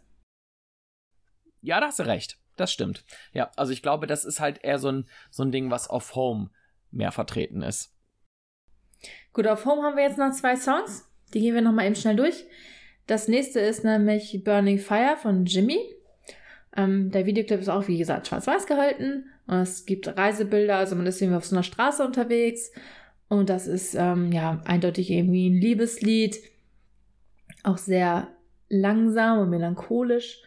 Ähm, und das geht halt einfach um Sehnsucht, nicht vergessen können, verzeihen. Und ich finde, wenn man den Videoclip dazu anguckt, was ich glaube ich hier für das erste Mal gemacht habe, da werden ja immer noch so Sätze eingeblendet, die wirklich einen komplett irgendwie zweifeln lassen. Also der Protagonist, der da unterwegs ist zu irgendwie seiner ihrer Liebe irgendwie, der ist komplett am Zweifeln, weil da immer so Texte eingeblendet werden. Zum Beispiel, ähm, ist sie da? Ähm, warum warum habe ich Angst? Ich kann jetzt nicht mehr zurück. Äh, warum, warum bekämpfe ich mich innerlich? Ähm, soll ich wieder zurückgehen? Äh, was ist, wenn sie Nein sagt? Also, da sieht man halt in diesem Videoclip, dass das echt ein, ja, ein Liebessong ist und äh, es geht um irgendwie Verzeihen. Ähm, ja, mehr ist mir da jetzt nicht so eingefallen. Ja, guck mal, ich habe es tatsächlich noch mal ein bisschen anders interpretiert. Also ich bin da auch tatsächlich okay. wieder beim Glauben und glaube unter dem Aspekt, dass man halt auch zweifeln darf. Ne, also, dass man im Leben halt, obwohl man vielleicht an Gott glaubt, der einen auch ein Stück weit durchs Leben lenkt, dass man trotzdem vom Weg abkommen kann und dass das einen an Gott zweifeln lässt, aber dass es trotzdem immer wieder einen gewissen Hoffnungsschimmer gibt in dem tiefen Glauben, nämlich eben dieses Feuer, was brennt. Das ist ja auch nun mal ein recht christliches Symbol, die brennende Kerze, die ja eben für Hoffnung und solche Dinge steht. Ähm, das war jetzt so mein Gedanke, den ich hatte. Ja, stimmt. Also, wenn man jetzt sich nur den Text anguckt, kommt es wahrscheinlich sogar besser hin als das, was ich gerade gesagt habe. Aber warum ist denn der Videoclip so? Ja, guck mal, ich habe es nämlich genau andersrum. Ich habe den Videoclip gar nicht gesehen, sondern mir nur den Text angeguckt. Ach so. Ja, ich habe mir dieses Mal wirklich zu jedem Song den Videoclip durchgeguckt. Ich habe einmal das Video geguckt und dann mir den Text durchgelesen. Mhm. Oder mal andersrum. Und ähm, ja, aber wenn ich mir jetzt nochmal den den Songtext hier vor Augen führe, hast du, glaube ich, ja, definitiv recht. Also. Ich finde auch gerade so in, zum Ende hin, ne? I will love you now like if nothing happened. Also, ich, ich liebe ja. dich jetzt äh, ganz, ganz, ganz äh, tief, als wenn nie was passiert wäre. Vielleicht so ein bisschen dieser Aspekt, Glauben ist nicht Wissen. Also ich lasse diesen Zweifel jetzt beiseite. Ich bin jetzt einfach davon überzeugt, ich liebe dich, ich glaube an dich. Ähm, und scheiß drauf, was vorher war, so nach dem Motto, ne? Also auch wenn ich irgendwie Anlass habe zu zweifeln, ich zweifle jetzt nicht mehr, ich habe einfach diesen tiefen Glauben. Ja, ich glaube, wir können uns da doch darauf einigen, dass es irgendwie ein Song ist über den Glauben. Habe ich mich wahrscheinlich einfach zu sehr vom äh, Video leiten lassen. Weil wenn ich mir nur den Text angucke, würde ich das jetzt auch so sagen. Aber ich habe auch ein bisschen schnell recherchiert. Äh, wie findest du den Song? Schön, ich höre den gerne. Hm, ich auch. Also Burning Fire ist auch einer meiner Favorites auf dem ersten Album. Ich bin ja generell, ich glaube, das habe ich auch schon mal gesagt, großer Fan von sehr langen Songs. Und ich mag auch einfach dieses Outro, was anderthalb Minuten dauert. Ne? Also wirklich dieses ja, lange Instrumental ja. und dann dieser dieser inbrünstige Schrei, der da noch kommt, ne, wenn Jimmy da noch so richtig loslegt, war das finde ich richtig cool. Also ich kann mich noch wirklich erinnern, wie ich das das erste Mal so gehört habe, dass ich das richtig cool fand und ich mag den Song nach wie vor, obwohl der auch sehr sehr monoton ist, ne? Also der gewinnt ja überhaupt nicht an Fahrt im Laufe des Songs, so ähnlich wie bei I'll ja. Ne? Das ist also wirklich immer so auf einer Ebene sehr flat, aber ich finde das richtig cool. Ich mag das wirklich. Ja, hast du recht. Ich habe mir genau das gleiche aufgeschrieben mit dem Ende und dem Schrei. Finde ich auch richtig schön. Ja, passt total zu Jimmy auch, ne? Aber guck ja, mal, wie lustig. Voll. Also du sagst, ist das dein äh, Lieblingssong jetzt von Home? Ähm, Moment, lass mich noch mal eben alle anderen einmal eben angucken. Ja, ich glaube schon. Wobei Carry My Soul kommt dem auch schon sehr nah. Also das wären so vielleicht meine zwei Favorites. Ja, bin ich total bei dir. Also meiner ist definitiv Carry My Soul. Höre ich unglaublich gerne. Ich liebe diese Parts von Paddy. Haben wir eben gar nicht drüber gesprochen. Finde ich richtig geil, Mhm. wie er das singt. Das passt mega gut zusammen. Aber Burning Fire würde ich da tatsächlich als zweites nehmen. Also da äh, hat Jimmy echt tolle Songs geschrieben. Ja, auf jeden Fall. Hm. Und kommen wir jetzt zum ersten Paddy-Song? Ja, wir kommen jetzt zum ersten Paddy-Song und zum Tiefpunkt der Depression, finde ich. Boah, ja. Ja. Also, ich meine, das tut mir vielleicht auch ein bisschen leid, aber irgendwie kann ich diesen Song nicht so richtig hören, ne? Also, ah, das ist mir dann zu depressiv. Also ich kann den eigentlich ganz gut hören. Ähm, aber das ganze Album ist halt so. Ich glaube, da muss man sich drauf einlassen. Dieses ganze erste Album ist halt unglaublich tief Hm. irgendwie. Und ja, Don't Be So Unhappy. Eigentlich ist das ja eine gute Message, ne? Dass man ja Kopf hoch, ne?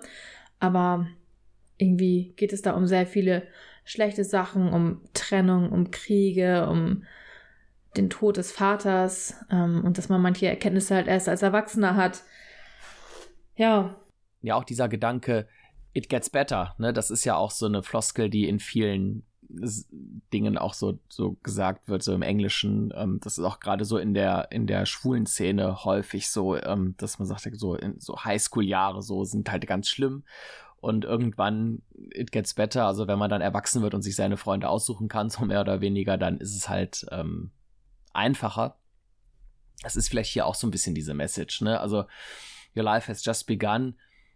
So nach dem Motto, da kommt noch was. Ne? Also auch wenn du schon ganz viele Schicksalsschläge hinter dir hast, bleib optimistisch, da, da, da kommt auch noch was Schönes auf dich zu. Ähm, ja, also klar, die Kernbotschaft ist sicherlich positiv, aber ich finde, die Art und Weise, wie es umgesetzt ist, oh, ist mir zu schwer, ganz ehrlich. ja, zu schwer ist das richtige Wort. Ähm, ich finde das auch irgendwie blöd, diese Zeile Long before my love was gone, I felt that this would go wrong. Finde ich irgendwie so. Hat Robbie Williams das nicht auch in einem Song gesagt, so bevor ich mit jemandem zusammenkomme, überlege ich mich, wie ich mich wieder trenne. Also wenn man so an Sachen rangeht, dann kann es ja auch nichts werden. Hm. Ach ja, keine Ahnung. Also vielleicht kann man an der Stelle noch mal so ein bisschen auch allgemein zu dem zu dem Konzept des Albums ähm, noch mal zwei drei Sachen loswerden. Also ich kann das verstehen, diesen Grundgedanken zu sagen, wir haben hier zwei unterschiedliche Stile und wir wollen gerne jetzt das Album aufteilen in dieses in diesen Aspekt und in diesen anderen Aspekt. Aber ich finde, ein Album grundsätzlich lebt von einem gewissen Spannungsbogen und von einem, von einem Up and Down und ich finde, durch dieses, durch diese Aufteilung geht das irgendwie verloren. Weil diese ersten zehn Lieder, klar, da sind auch fröhliche Sachen bei We Walking, ne, aber äh, das ist, das ist halt alles so eine, äh, ein, ein Mischmasch. Und dann kommt halt die zweite Seite, da sind viele coole, peppige Sachen dabei. Ich finde, wenn das ein bisschen durchmischter wäre, ja, dann, dann würde das Album, glaube ich, auch für mich jetzt mehr Spaß machen zu hören. Weißt du, wie ich das meine? Du würdest einfach sagen, man hört Run mehr als Home. Ja. Und jetzt gar nicht, weil Home Mist ist, aber ich finde in der Fülle an, an schweren Songs und an, an Balladen und so, finde ich es irgendwie dann too much. Wenn das ein ausgewogenes Verhältnis wäre, fände ich das cool. Zumal Kelly-Alben ja immer schon sehr bunt gemischt waren. Also da ist ja zum Teil alles Mögliche auf einem Album drauf. Von Latino-Pop über Balladen, über was Rockigem, auch vielleicht damals schon so ein bisschen jazziger oder keine Ahnung was. Also da waren ja immer ganz viele verschiedene Stile, sehr folkig zum Teil, ganz viele verschiedene Stile, die die Kellys gemischt haben und die haben es ja nie so bewusst getrennt. Ja, also eigentlich sehe ich gar nicht die Veranlassung jetzt zu sagen, wir müssen das jetzt hier in zwei Varianten trennen, sondern das ist alles irgendwie Kelly Family und wir haben hier verschiedene Facetten und das durchmischt sich halt und das ist unser Stil. So, das fände ich von der Message her sehr viel besser, als zu sagen, wir machen jetzt entweder A oder B.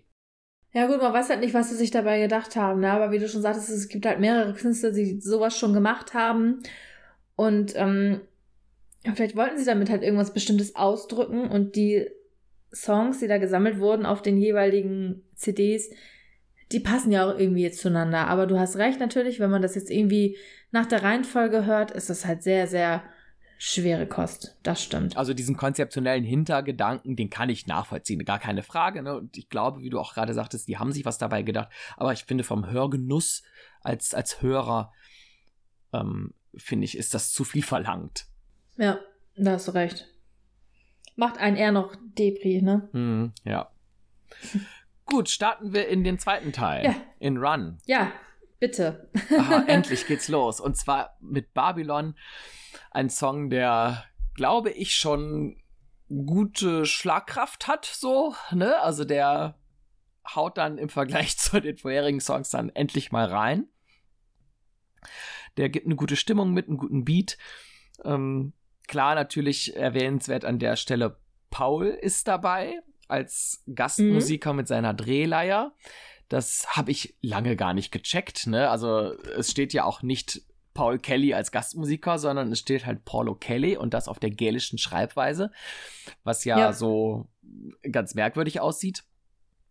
Und mhm, irgendwann, bin ich auch drüber gestolpert. Irgendwann später habe ich halt erst gecheckt, dass es halt hier um Paul Kelly geht, um den Bruder der Kellys. Äh, Finde ich eigentlich mhm. ganz cool, dass er da mit seiner Drehleier als Gastmusiker halt mit drauf ist. Ja. Mhm. Und auch der Videoclip, wenn wir wieder zu den Videoclips kommen, ist jetzt wieder völlig anders. Also der ist in Farbe. Da haben wir ein Live-Konzert in Utrecht und die Kellys sind beim St. Patrick's Day in Dublin. Äh, oder nicht die Kellys, aber es gibt Aufnahmen davon. Ähm, deutlich mehr Pep da drin. Also man merkt jetzt richtig, dass hier das zweite Album losgeht. Und es ist wieder ein Jimmy-Song. Also ja, Jimmy hatte halt viele Songs in der Zeit geschrieben anscheinend. Ähm, Text, Message. Möchtest du was sagen? Nee, da musst du jetzt leider glänzen. Ich habe da mir irgendwie nicht so oh. wirklich. nee, ich weiß auch überhaupt nicht, was man damit sagen soll. Und ich frage mich das immer, weil tatsächlich Babylon einer der wenigsten Songs ist. Oder anders gesagt, auf, auf der CD 2 auf Run kann ich die Texte besser mitsingen. Also die waren mir tatsächlich auch geläufiger, was ja auch da, dafür spricht, dass ich Run halt öfter gehört habe. Und ich kann das mitsingen, ne? Aber ich will, ich habe keine Ahnung, was er uns damit sagen möchte. Ich weiß aber auch nicht, was diese Zeile soll.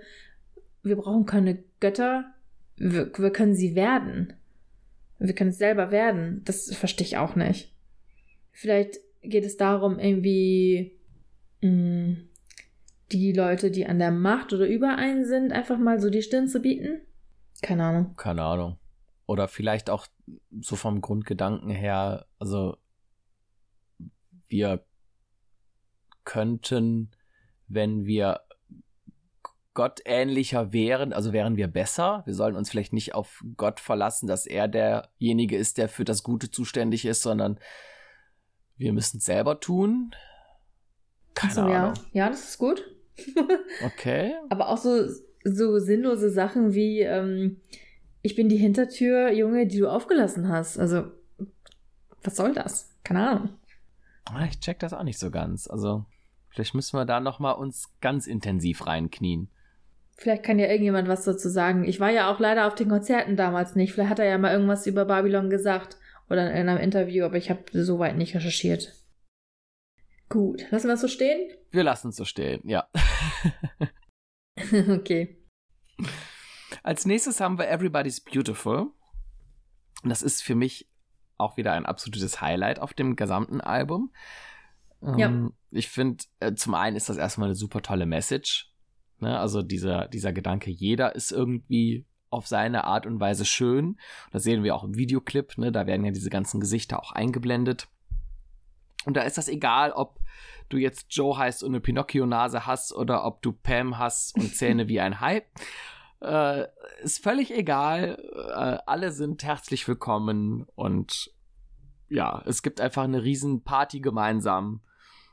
Und ja, also einfach nur komplett positiv. Ja, spielt ja auch drauf an, ähm, auf dieses Märchen, was ist das nochmal? Schneewittchen, ne? Spieglein, Spieglein an der Wand, wer ist die schönste im ganzen ja, Land? Ja, genau. Davon findet man so ein paar Anspielungen hier im Text. Und ja, wie du sagst, echt eine tolle Message. Ähm, und ich finde den Videoclip auch richtig schön abwechslungsreich. Man sieht diverse Menschen, man sieht Thomas Stachelhaus und Sven sieht man auch. Und es sind halt Live-Konzerte von den Kellys zu sehen, ne? In Utrecht und im Phantasialand in Brühl. Ja. Das Einzige, was ich nicht verstehe, ist dieses Somebody Get Me Some Water. Mm, ja, ja, das versteht Angelo selber ja nicht. Er sagt, das hat doch gar nichts mit dem Song zu tun. Das gibt's ja in dem Making-of auch als äh, als, als äh, Aussage von ihm. Er sagt ja, übertreib das bitte nicht mit diesem Water-Thing bei Everybody. Das hat ja nichts mit dem Song zu tun.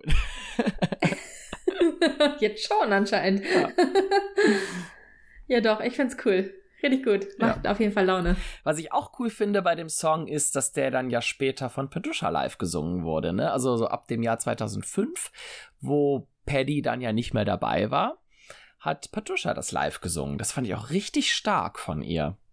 Ja, okay. Ja, cool. Das muss ich mir nochmal angucken. Das kenne ich, glaube ich, noch nicht. Ja, mach das mal. Das ist echt cool. Ich sag sowas immer im Podcast, ist mir aufgefallen und ich mache es dann nie. Oder wenn wir sagen, okay, wir posten das nochmal irgendwann in der Story, machen wir auch nie. Das müssen wir uns mal wieder angewöhnen. Ach, cool. Ja, machen wir. Ich habe auch Fall. das Tough Road wieder noch nicht geguckt aus dem Rang. ich habe es tatsächlich ausschnittsweise geguckt, weil ich musste halt mir eine schöne Stelle raussuchen, die wir dann posten. Und ich dachte, ja klar, so ein Song, der nicht auf Tough Road drauf ist, den posten wir dann natürlich, ne? Ja. ja. oh man, ich schreib's mir auf. Ja, gut. Mhm, weiter. Der nächste Song, ich glaube, da habe ich mir die meisten Notizen zu gemacht. Oh krass. Ja, dann schieß mal los. Erstmal finde ich das Intro total cool, diesen Satz, Dis-moi quel est ton amour et je te dirai qui tu es. Das ist ein Zitat von dem heiligen Papst äh, Johannes Paul II.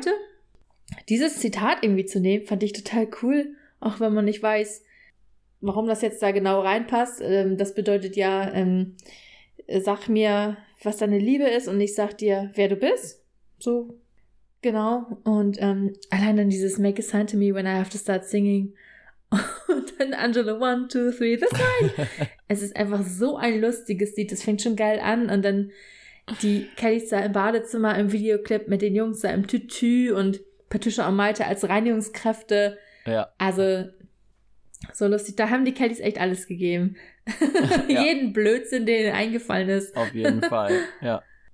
Ja, also dieses Video wie Joey da immer steht und irgendwelche zweideutigen Bewegungen macht, als sie da im Tütü sind und Angelo sagt schon, er soll aufhören und dann haut er ihn auch noch. das ist so lustig. Ähm, ja, das Grundkonzept von dem Video ist ja ähnlich wie damals bei Thunder, ne?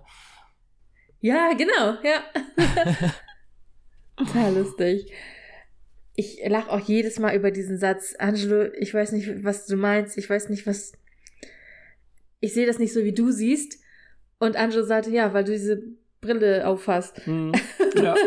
und im Videoclip dazu ist Angelo einfach mit den Haaren über den Augen, also alle Haare nach vorne und die Brille trotzdem auf der Nase. Das sieht so bescheuert aus, aber es ist so lustig.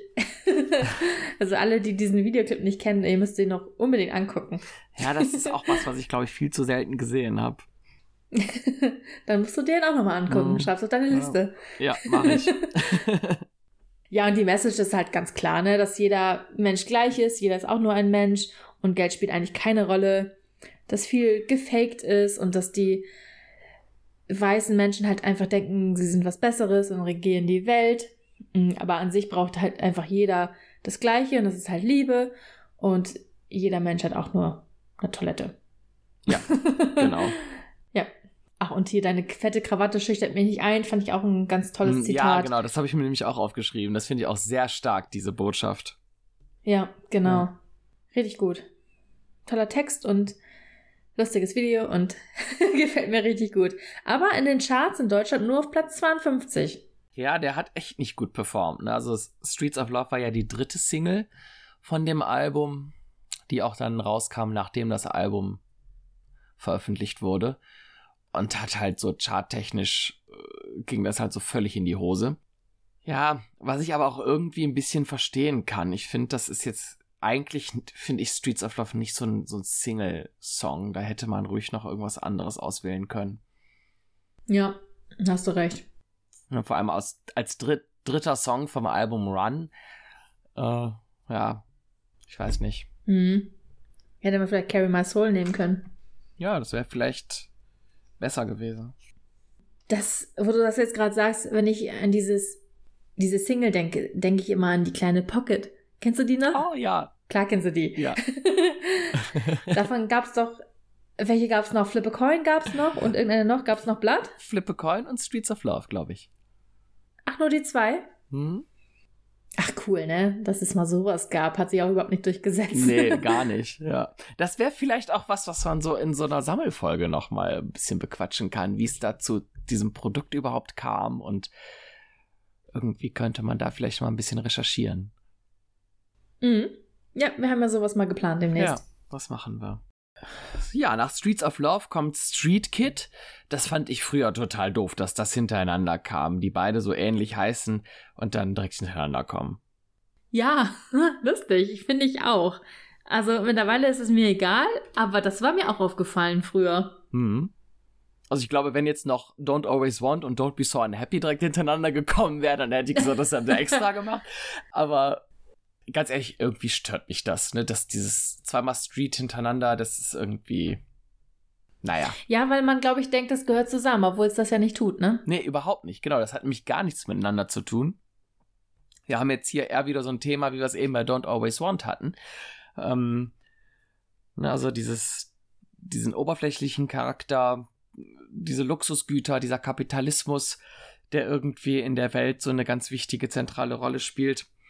Ähm, und im Endeffekt ist man letztendlich dann doch allein. Äh, das ist so ein bisschen das, was ich ja als Kernbotschaft rausgezogen habe. Ähm, und diesen ganzen Gucci-Shit, den braucht man halt eigentlich nicht. Mhm. Ich habe auch rausgeschrieben, am Ende stirbt man alleine und es macht alles nicht glücklich. Ja. Und jetzt, wo du gerade nochmal Gucci-Shit sagst, habe ich mich so gefragt, darf man das so sagen? Das ist ja total ähm, die Schlechtmachung, ne? Weil es wird ja spezifisch eine Sache erwähnt, halt dieses Gucci, ne? Mhm. Und dann als Shit dahinter. Ja, ja, es ist halt Weiß ganz nicht. explizit halt diese Marke benannt, ne? Das ist, ja. Genau. Wobei Finde Gucci ich ungewöhnlich für die Kellys, ne? vielleicht auch ein Stück weit äh, symbolhaft steht für alles, was so in diesem Luxussegment sich irgendwie befindet. Klar. Ne? Klar, aber, aber, es wird halt explizit erwähnt. Mm, ja. Finde ich irgendwie so, so, ein bisschen grenzwertig. Ich hätte es nicht gemacht. Wie gesagt, ich finde es auch ungewöhnlich für die Kellys, sowas so halt in Dreck zu ziehen. Mm, ja. Ja, das stimmt. Aber gut.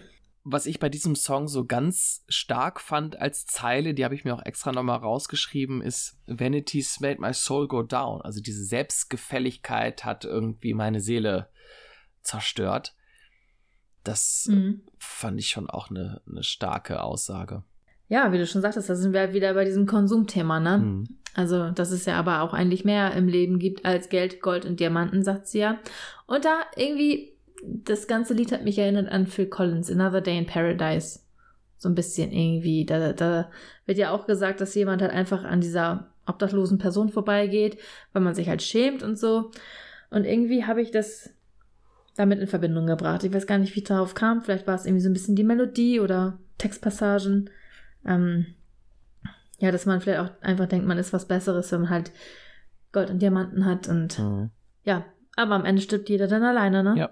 Ja, ja, und die Kellys wissen das, denn die kommen eben von der Straße, ne? Und kennen eben genau das und haben wahrscheinlich auch viel mit solchen Charakteren, wie du gerade beschrieben hast, zu tun gehabt. Und äh, ja auch im Publikum immer gehabt. Ne? Also das sagen sie ja auch, dass äh, auch Obdachlose und auch Prostituierte und was nicht alles im Publikum auch waren und die viel mit diesen Menschen zu tun hatten. Also Leute, die irgendwie so ein bisschen gesellschaftlich eher so unten gesehen werden von den meisten. Und äh, die waren für die Kellys halt ganz wertvolle Mitmenschen und Teil des Publikums und wie selbstverständlich waren auch die dabei. Das ist, glaube ich, halt auch so ein Wert, den die Kellys von Kindertagen schon mitbekommen haben. Und das finde ich eigentlich ganz stark, dass sie nach dieser riesen Erfolgswelle in den 90ern das wirklich jetzt auch so reflektiert sagen können, ne? dass all dieses ganze, ja, dieses ganze Geld und dieses, diese ganzen Möglichkeiten, die man hatte, auch sich alles irgendwie zu leisten und so, dass das aber trotzdem nicht die Erfüllung war. Das ist doch schön, dass die Kellys das da rausziehen konnten. Ja, Aber sicherlich auch nur, weil sie es halt vorher kannten, ne? Ja, ja, genau. Ne? Also das denke ich mhm. auch ganz krass. Das finde ich ist auch immer so ein bisschen die Gefahr in dieser ganzen Casting-Welt, ne? in der wir ja so ein bisschen leben, wo wirklich junge Menschen dann auf einmal in einen ganz schnell heranwachsenden Erfolg gedrängt werden. Ähm, oder auch zum Teil mit, mit so Social Media Stars, die ja dann innerhalb kürzester Zeit von 0 auf 100 da tausende Dollar verdienen in kürzester Zeit. Und dann irgendwann kommt der große Cut die Beliebtheit lässt irgendwie nach und dann, ja, kommt das große Loch. Aber dadurch, dass es halt mhm. so in jungen Jahren schon anfängt, äh, wissen diejenigen gar nicht, was wirklich halt zählt. Ne? Das, das ist, glaube ich, so ein bisschen die Gefahr. Ja, und dadurch, dass die Kellys das halt schon von Kinders, Kindestagen an gelernt haben und da eben langsam reingewachsen sind, äh, ist es halt bei den meisten oder eigentlich bei allen dann doch letzten Endes gut ausgegangen. Mhm. Ja. Und was ich besonders cool finde an dem Song ist dann ja so ganz am Ende die letzte Zeile I love that Gucci shit. Also ja. dieses Augenzwinkern dabei, weil ganz ehrlich, Patricia ist ja schon auch so ein bisschen Showgirl, ne? Und mit ihrer Tasche ja. auf dem roten Teppich und Sonnenbrille und hasse nicht gesehen. Also, ne? Und ich finde, ganz ehrlich, das steht ja auch nicht ähm, also ich finde, das eine schließt das andere nicht aus. Ne? Auch diese Seite zu haben und ein bisschen, ja, auch sich zu gönnen und auch, ich meine, das ist nun mal auch eine schöne Frau und warum soll man das auch da nicht zeigen? Ähm, aber solange man weiß, dass das nicht alles ist, dass das nicht das Leben ist, genau, ne, ist das, das ja ist alles halt, in ne? Ordnung, ne? ne? Ja. Mhm. Also ist schon eine kleine Diva. ja, ja, kann wirklich manchmal auch so ein bisschen, ein bisschen Diva sein, ja. Aber ja. ist ja auch in Ordnung. Darf man ja auch. auch wenn sie immer dagegen hält, ne? Aber gut. Ja. Wir wollen jetzt nicht zu viel über Patricia reden. Ähm, wir gehen zum nächsten Intro. Und da habe ich immer gedacht, das ist Patricia. Bis ich irgendwann mal das mir zur Hand genommen habe und gesehen habe, dass das ja gar nicht Patricia ist, sondern eine China. Und ich dachte so, hä? China? Also, ich war völlig verwirrt. Ich, ich habe das, das alles an mir vorbeigegangen mit China Kaitetsi, ähm, bis ich irgendwann ihr Buch gelesen habe. Ich glaube, im Forum haben wir mal darüber gesprochen. Und da bin ich auf China Kaitetsi aufmerksam geworden und dachte so, hä, was ist China? Ähm, mhm. Fand ich sehr, sehr verwirrend. Wirklich. Ja. Ich war völlig verwirrt. Ähm, also. Süß für die, die auch nicht wissen, worum es geht. Also, das ist Intro wird gesprochen von einer Frau, die heißt China Kaitetsi und die kommt aus Afrika. Und ähm, wo kommt sie genau her? Aus, aus U Uganda. Ugan Uganda, ne? Ja, genau. Und sie war halt damals Kindersoldatin ähm, in jungen Jahren und sie spricht halt in dem Intro davon, dass sie jetzt im Westen ist und es ihr gut geht, aber sie auch an ihre Freunde denkt, die halt immer noch da sind und halt Krieg führen. Hm. Ja, ich finde das echt eine ganz äh, krasse Thematik und auch eine sehr mutige Thematik, die die Kellys sich da ausgesucht haben. Ähm, ich habe da jetzt auch in Vorbereitung auf die Folge mich da so ein bisschen durchgeklickt und auch ähm, noch mal ein paar Links auch gefunden. Da können wir vielleicht auch eine Sache noch mal von in die Story packen. Schreib's dir auf, dass wir es auch wirklich tun. Ähm, aus dem ähm, Telegraph ein ganz toller Artikel, wo sie halt auch relativ knapp davon auch berichtet. Ähm, also da, da lief mir schon mehrere Male auch eiskalt den Rücken runter, wo ich dachte, boah, Wahnsinn, was das einfach für, ein, für eine Lebensgeschichte ist. Ne? Also ich habe mir hier so zwei, drei Sachen echt mal rausgeschrieben, äh, weil ich fand das richtig heftig. Das war mir, wie gesagt, alles gar nicht klar.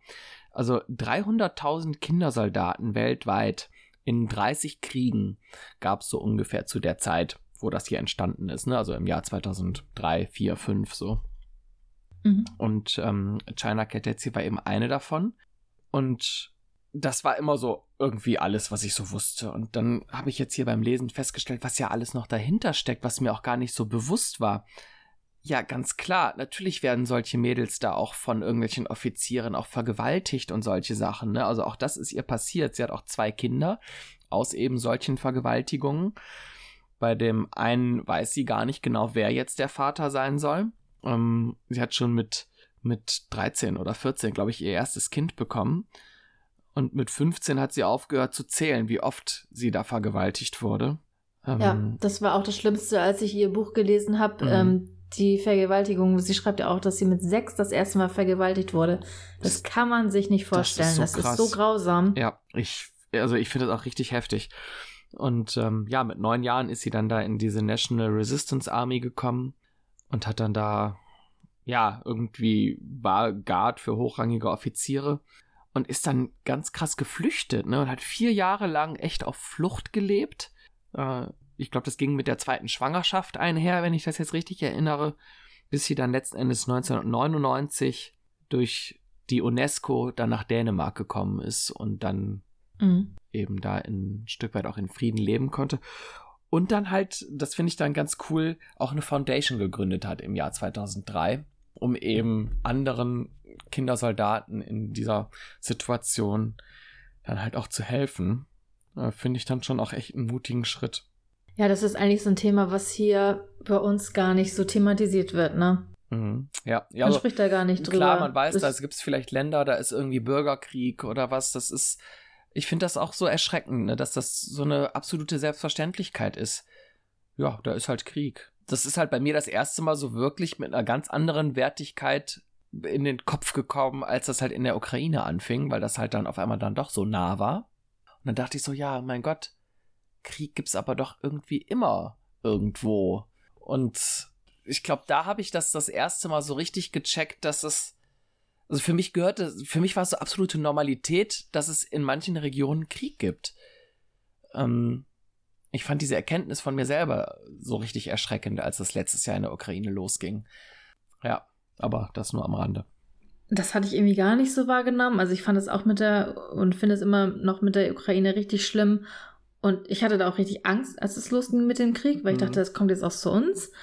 Ähm, weil es halt so dicht dran war. Weil ich meine, klar, wir wissen alle, in Jugoslawien gab es ja auch Kriege und es ist auch noch gar nicht so lange her. Das hatten mir meine Eltern erzählt, als wir 2002 das erste Mal in Kroatien im Urlaub waren, dass es bis vor ein paar Jahren dann auch Krieg gab. Ne? Mhm. Und das konnte ich gar nicht begreifen, was das auch bedeutet. Ne? Ähm, und auch jetzt finde ich das so krass, dass es einfach heutzutage noch irgendwie Kriege geben muss. Das ist doch schlimm. Das verstehe ja. ich nicht, wirklich nicht. Ja. Und also wer da mehr wissen möchte, ähm, Shaina Katetzi hat zwei Bücher geschrieben. Die eine, das erste heißt, glaube ich, ähm, sie nahmen mir die Mutter und gaben mir ein Gewehr. Und das zweite heißt ähm, irgendwas mit Tränen, Tränen zwischen Himmel und, und Erde oder irgendwie sowas. Die sind wirklich lesenswert. Die sind sehr, sehr, sehr traurig. Also wirklich, aber ja, ich glaube, man müsste sich mit sowas vielleicht auch ein bisschen mehr beschaffen, um da auch einfach mhm. mehr den Fokus drauf zu legen. Andererseits kann ich es auch echt verstehen. Wir hatten das ja die letzten Jahre jetzt auch, dass ich immer wieder gehört habe von Leuten, die einfach keine Nachrichten mehr gucken, ne, weil es einfach zu schlimm ist. Aber es bringt ja auch nichts, vor allem die Augen zu schließen und keiner macht irgendwas. Ähm, aber andererseits kann ich es auch verstehen, wenn die Leute einfach sagen, mir geht das damit so schlecht, mhm. ich kann mir das nicht mehr angucken. Ja, ja, ja. Ja, die Kellys haben es eigentlich dann genau richtig gemacht, ne? Die haben nämlich dieses Thema genutzt und diese Geschichte von China Katetzi eben zur Inspiration ähm, genutzt, um diesen Song Blood zu schreiben, der eben genau dieses Thema mit den Kindersoldaten dann auch widerspiegelt und äh, ich finde, es fängt ja auch schon so ganz anschaulich an mit diesem Kinderchor, der da dieses Left, Left, Right, Left, dieses Marschieren mhm. so singt. Das kann man sich richtig bildlich vorstellen, wie dann eben so kleine Kinder von, keine Ahnung, zehn Jahren da irgendwie so im Gleichschritt marschieren mit so einem Gewehr in der Hand, ja. Ja, allein ich meine, der Titel, einfach nur Blood, finde ich auch sehr aussagekräftig. Ja, und das Video geht auch los, irgendwie mit so Bildern von gemalten Bildern und zurückgelassenes Spielzeug. Und ich, wie gesagt, gerade in der heutigen Situation in der Welt, äh, finde ich, muss man da auch nochmal doppelt schlucken irgendwie.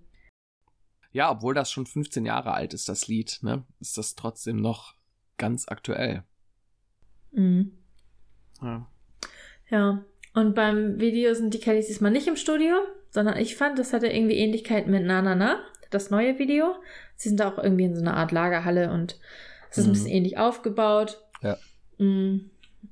Ja, also der Text ist halt auch wirklich, wirklich bewegend.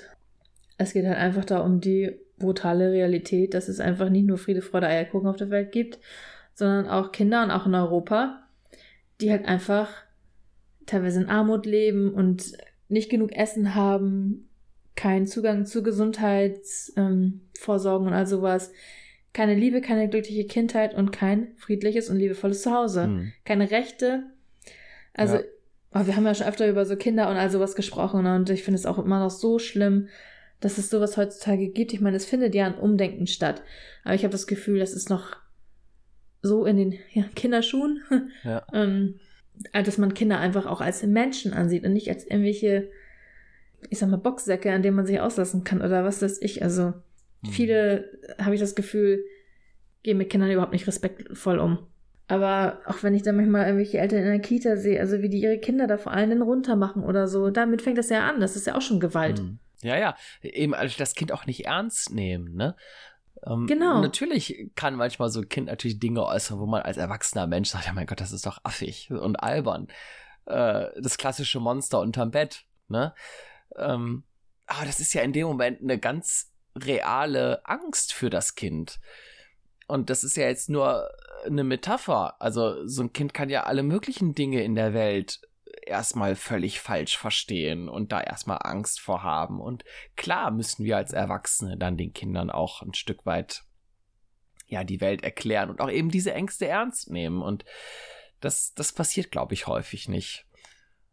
Da wird das. Ja, also so gut wie nie. Also ich glaube, dass da sehr, sehr viele Leute noch ganz, ganz weit entfernt von sind. Mhm. Und ich sage ja immer wieder, ich finde es so schlimm, jeder braucht einen Hundeführerschein, aber sich mal mit kindlicher Psyche und all sowas auseinandersetzen, das müsste jeder mal machen. Und auch gerade also so Leute, die keine Kinder haben, weil sie sich vielleicht bewusst dagegen entscheiden, dass die dann auch, ähm, weiß nicht, wenn ein Kind im Supermarkt mal irgendwie einen Wutanfall bekommt, was einfach völlig normal ist in dem Alter, sich dann ja darüber zu beschweren oder was weiß ich. Also man war ja selber mal ein Kind. Mhm. Und man musste sich ja selber auch einfach mal erstmal entwickeln. Kinder ja. können das halt einfach noch nicht.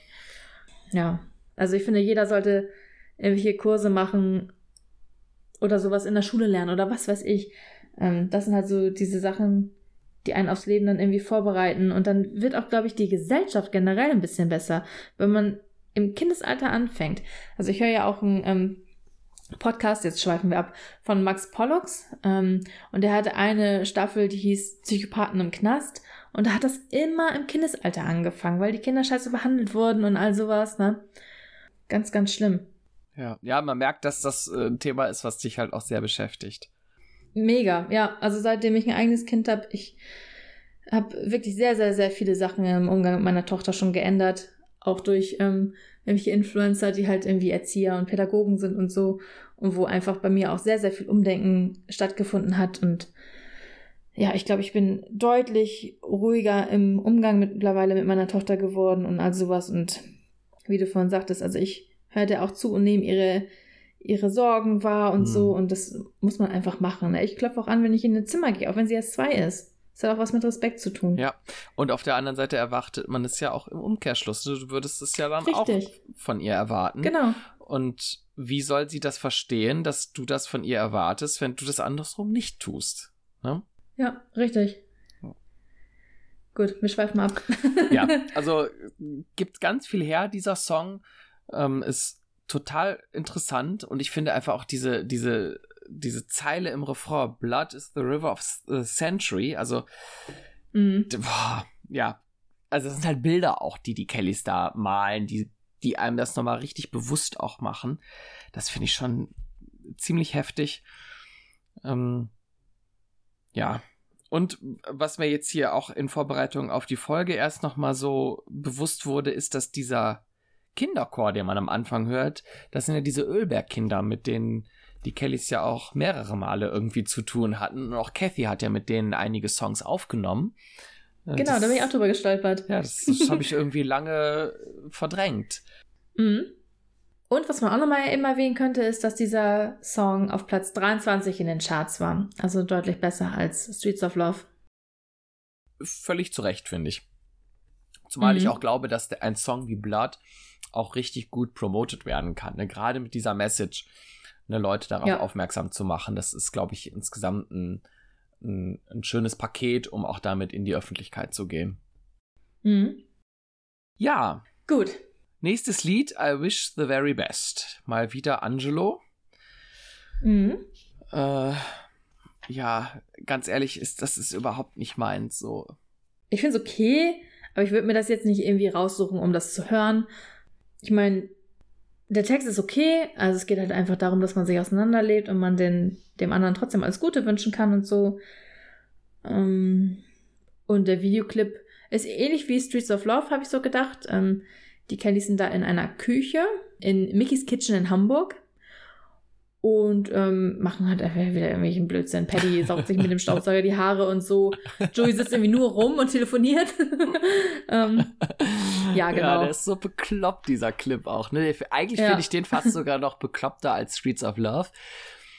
Ich finde halt dieses, dieses Grundkonzept, ne, Kamera oben in die Ecke schrauben und äh, man macht ja. einfach mal, äh, das ist eigentlich so billig, ne? Aber da kommen so lustige Sachen bei raus. Mhm. Ja. Wobei ich finde, dass sie das ja jetzt ja zweimal auf dem gleichen Album gemacht haben, finde ich dann auch schon wieder ein bisschen zu viel. Ja. Du hast ja gesagt, man hat es bei Thunder gemacht. Das finde ich dann cool, wenn man das 97 macht und dann 2004 nochmal. Aber jetzt nochmal dann, ja. Ja, ist ein bisschen, ein bisschen Einfallslos. Viel. Ja, einfallslos, genau. Ja. ja.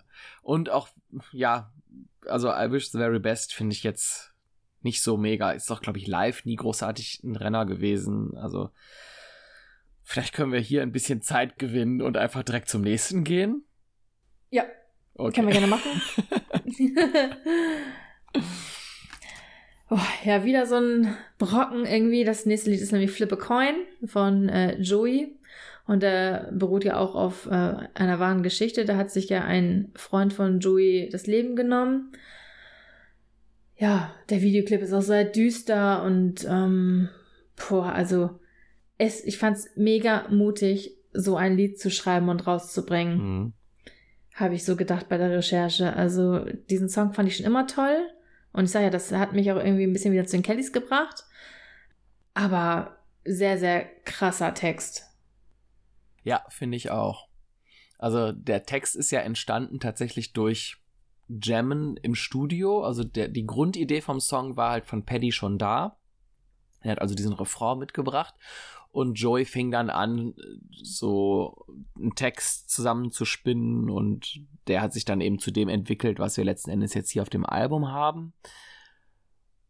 Und er, ich finde, er findet halt da sehr direkte Worte.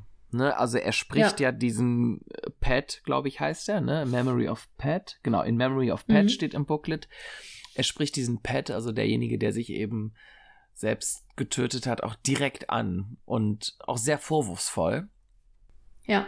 Ähm, und stellt Fragen und äh, ja, ich finde halt diese, diese Direktheit richtig heftig und auch zum Teil erschreckend. Ja. Aber der Vorwurf gilt ja nicht nur dem, der halt sich umgebracht hat, sondern auch ähm, Joey selber, ne? Weil man hätte, man hat halt weggesehen und ähm, ja, man hätte Hilfe anbieten können, wenn der andere auf einen zugekommen ist, aber man hat halt weggesehen, man hat halt weggesehen und war wahrscheinlich mehr bei sich selber.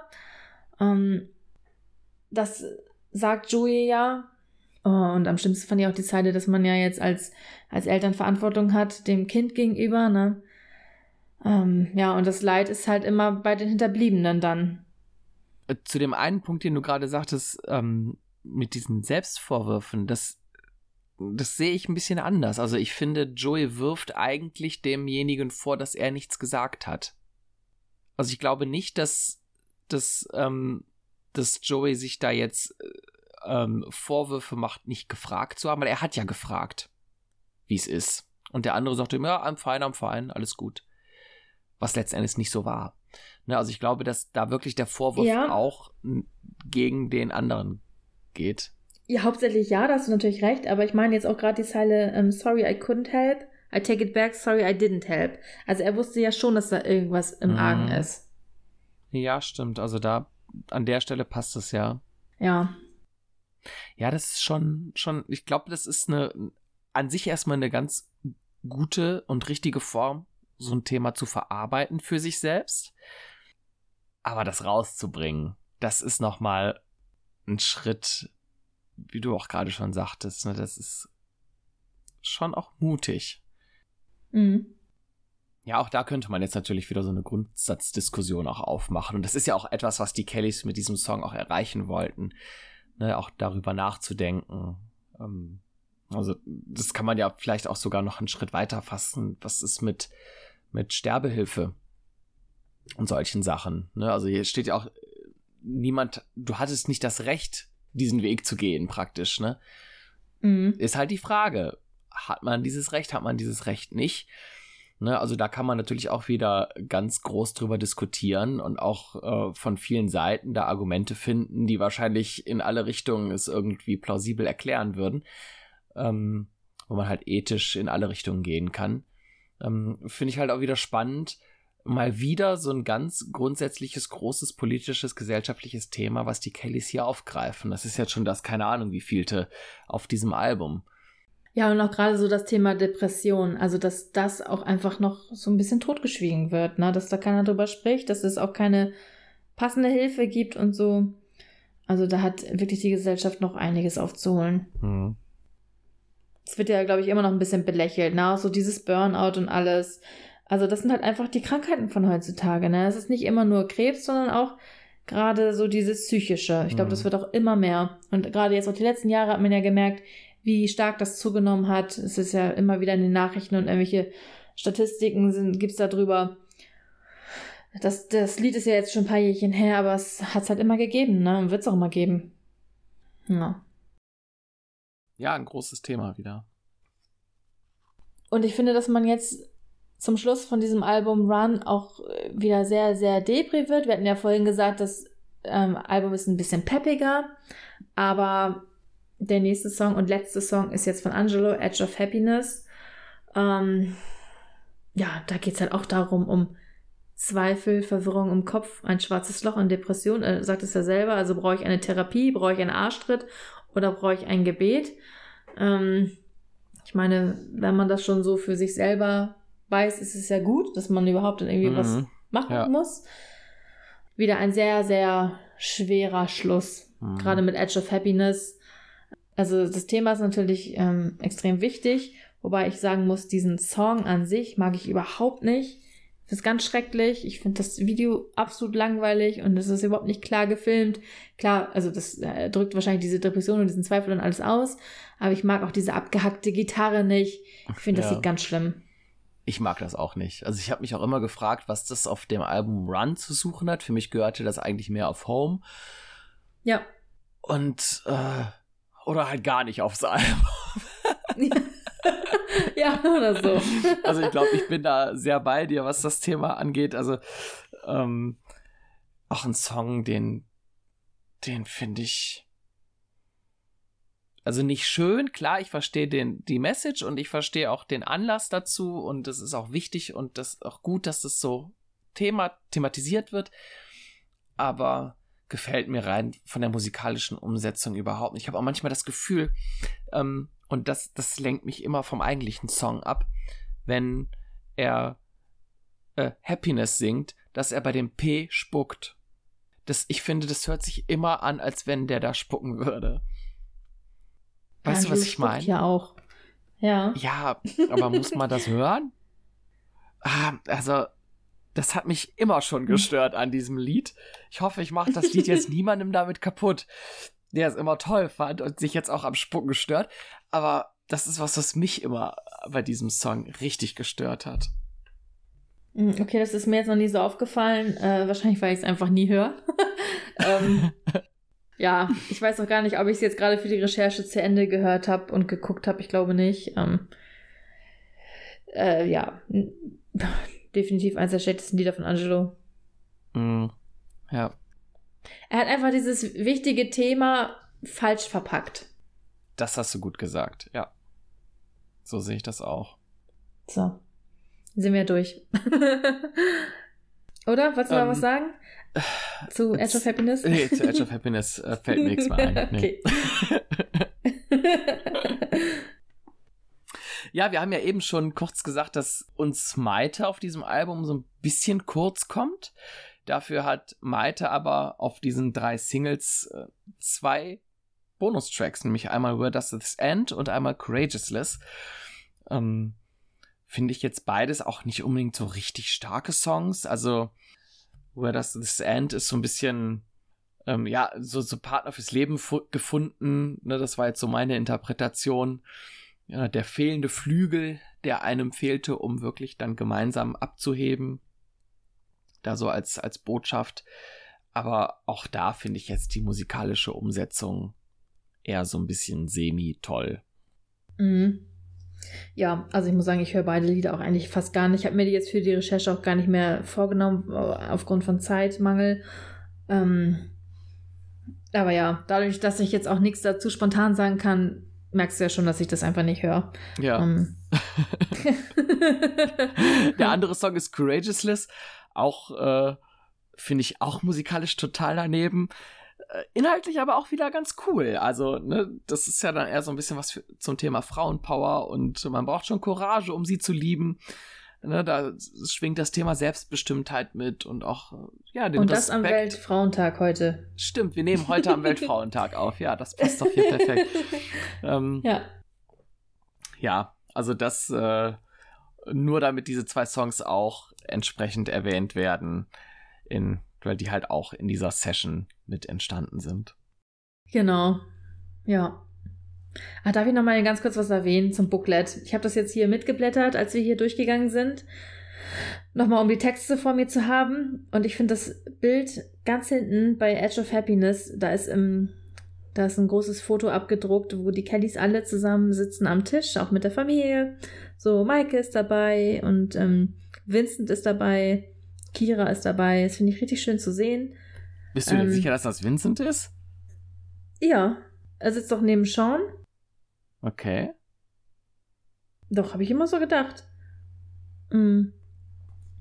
Und halt, Angelo und Kira haben auch Gabriel und Helen bei diesen Aufnahmen dabei. Und wie niedlich ist bitte das Bild von Helen auf der Seite von Street Kid. Das ist so niedlich. Also immer wenn ich das sehe, das ist so richtig, ähm, ja, das Einzige, was hier so ein bisschen Farbe und äh, Strahlen reinbringt in dieses Booklet. Das mhm. ist ja alles so düster gehalten ja. und so und alles auch sehr. Aber wenn man diese Seite aufblättert und da ist dieses Baby, das ist einfach nur niedlich. ja, aber da sagst du was. Also das Booklet fand ich damals auch immer so ein bisschen verstörend. Ich kann mich noch sehr gut daran erinnern, wie ich dieses Album damals bekommen habe. Mit, ja, 14 waren wir so zu der Zeit, ne? Äh, das habe ich nämlich damals, gab es noch Karstadt. Äh, da, da bin ich nämlich tatsächlich mit dem Fahrrad hingefahren und habe mir das geholt und dann habe ich das gehört und anfangs, ich war erstmal total begeistert, weil schon beim dritten Lied zwei Patricia-Songs dabei waren. Das fand ich damals sehr cool.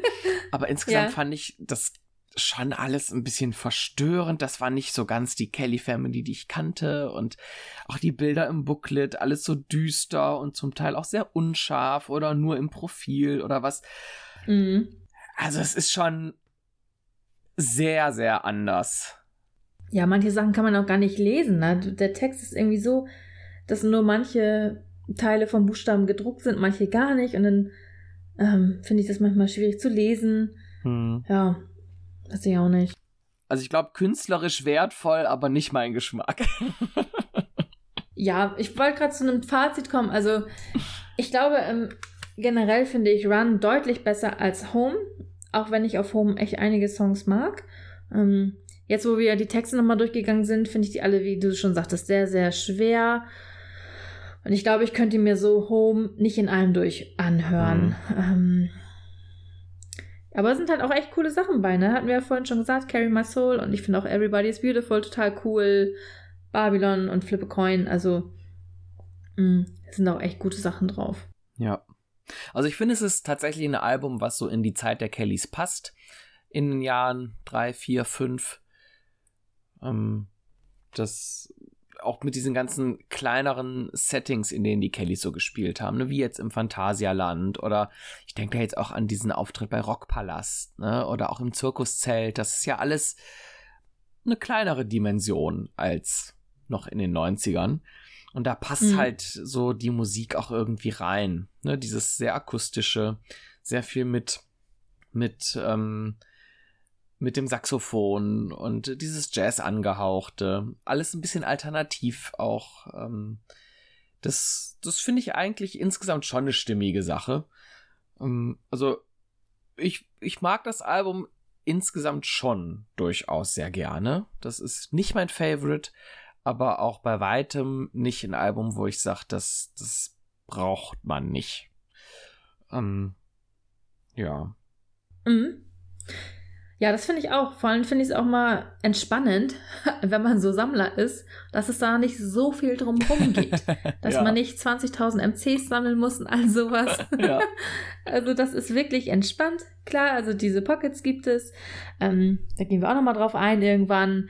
Aber doch, an sich finde ich das auch ein echt gutes Album. Und es ist auch einfach cool, mal die Kellys ein bisschen erwachsener zu hören. Mhm. Ja, das finde ich auch. Was ich schade finde, ist, dass dieses ganze, diese ganze Ära der Kellys, also das ist ja hier, wir sind ja hier im Dark Age der Kellys, ne? Also, äh, dass diese ganze Phase jetzt so während des Comebacks so völlig außer Acht gelassen wurde. Ich meine, klar, man wollte so ein bisschen ja. diese, diese goldene Ära wieder aufleben lassen, aber ich finde auch diese Zeit hat die Kellys durchaus geprägt und hat was aus den Kellys gemacht, was sie heute sind. Äh, deswegen finde ich es echt schade, dass diese Phase in der Karriere sowohl musikalisch als auch so vom Drumherum her so gar nicht mehr thematisiert wurde. Also gefühlt endete ja jede Doku damit, ja, und dann fing das Jahr 2000 an und ab da ging es bergab. So, ne? Das Findest du? Also ich finde, sehr, also beim Comeback und all sowas, ich finde, das hört ja fast schon alles bei Almost Heaven auf. Also wenn ich mal gucke, was haben ja. wir denn für Lieder von Growing mhm. Up, von From Their Hearts, das wird ja alles komplett vergessen und ich hätte mir davon viel, viel mehr gewünscht. Ja, ja, stimmt. Ne, also hast du völlig recht, also es geht sogar noch weiter, als ich jetzt gerade sagte, ja. Ne, also ich ja, das hört alles 94 auf beim Comeback. Ja. Und klar, Almost Heaven kommt dann noch, ne? Mhm. Äh, nicht beim Comeback 94, du weißt, was ich meine. Ähm, da wird wirklich immer nur der Höhepunkt da beschrieben und auch nur von da Songs genommen. Ich meine, mhm. ich kann es einerseits ein bisschen verstehen, auch gerade so beim Comeback. Klar, dass da halt die Songs genommen werden, die jeder kennt. Und auch, ich meine, wir hatten 25 Years Over the Hump. Ja, was wird da genommen? Natürlich Over the Hump. Aber dann haben sie schon wieder die ganzen Sachen genommen, die wir schon rauf und runter gekaut haben, wie I Can't Help Myself, Because It's Love und so. Hm. Und da hätte ja. ich mir deutlich mehr Abwechslung gewünscht. Also so ein Everybody's Beautiful würde wahrscheinlich jetzt auch noch gehen in so einer Halle. Klar. Love Music and Sun, sowas zum Beispiel. Ja. Hm, finde ich auch. Also das finde ich echt schade. Äh, aber gut, da da stecken wir halt nicht drin. Uns fragt ja mal wieder keiner. Ne? Das Problem haben wir ja schon öfters gehabt. ja, auch mit Merch, ne? genau, auch mit Merch. Wobei Patty hat gefragt, ne? Also Patty hat ja gefragt, aber man konnte natürlich auch nicht alles auswählen. Du konntest ja bei diesen Kelly Family Sachen auch nur wieder die Klassiker nehmen wie Fell in Love with an Alien, aber hier sowas wie ähm, Don't Be So Unhappy war sicherlich auch nicht dabei, oder? Kann ich mich nicht daran erinnern, dass man das für die Lorelei auswählen konnte. Oh, das weiß ich jetzt auch nicht mehr so genau. Nee, ich glaube nicht. Ja, und das ist halt echt schade, ne? Also, ja, vielleicht möchten die Kellys das auch nicht, weil es halt wirklich eine, ich sag mal, dunkle Zeit war und sie das nicht so gerne wieder Revue passieren lassen wollen. Mag natürlich auch sein. Aber ich meine, auf der anderen Seite haben die auch äh, dunkle Zeiten aus ihrer Kindheit wieder thematisiert, ne? Also sprich Tod der Mutter, 80er Jahre, was da alles so war. Ne, also da haben sie sich ja auch, ich sag mal, durchgequält, ne, wieder gedanklich. Ähm, ja, ich weiß es nicht, was mhm. da jetzt so genau hintersteckt. Ich finde es halt als Fan irgendwie schade, dass die Zeit so ja. wenig Beachtung findet. Weil das halt auch die Zeit war, wo ich gefühlt erst so richtig angefangen habe. Ne? Also. Das wollte ich gerade sagen, weil ich finde auch irgendwie so gerade für neue Fans, das geht da total unter, diese Zeit.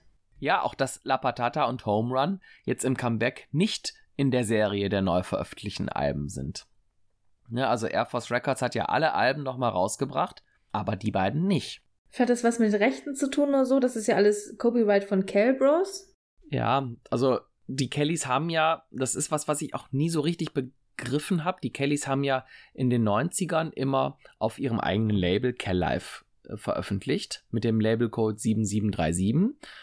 Mhm. Und ab La Patata fing das ja an, dass sie unter dem Labelcode 11969 veröffentlicht haben. Und dieser Labelcode steht für, ich glaube, Cal-Life Polydor Universal. Also das ist auch nochmal extra ein Labelcode, der dafür äh, eingerichtet wurde.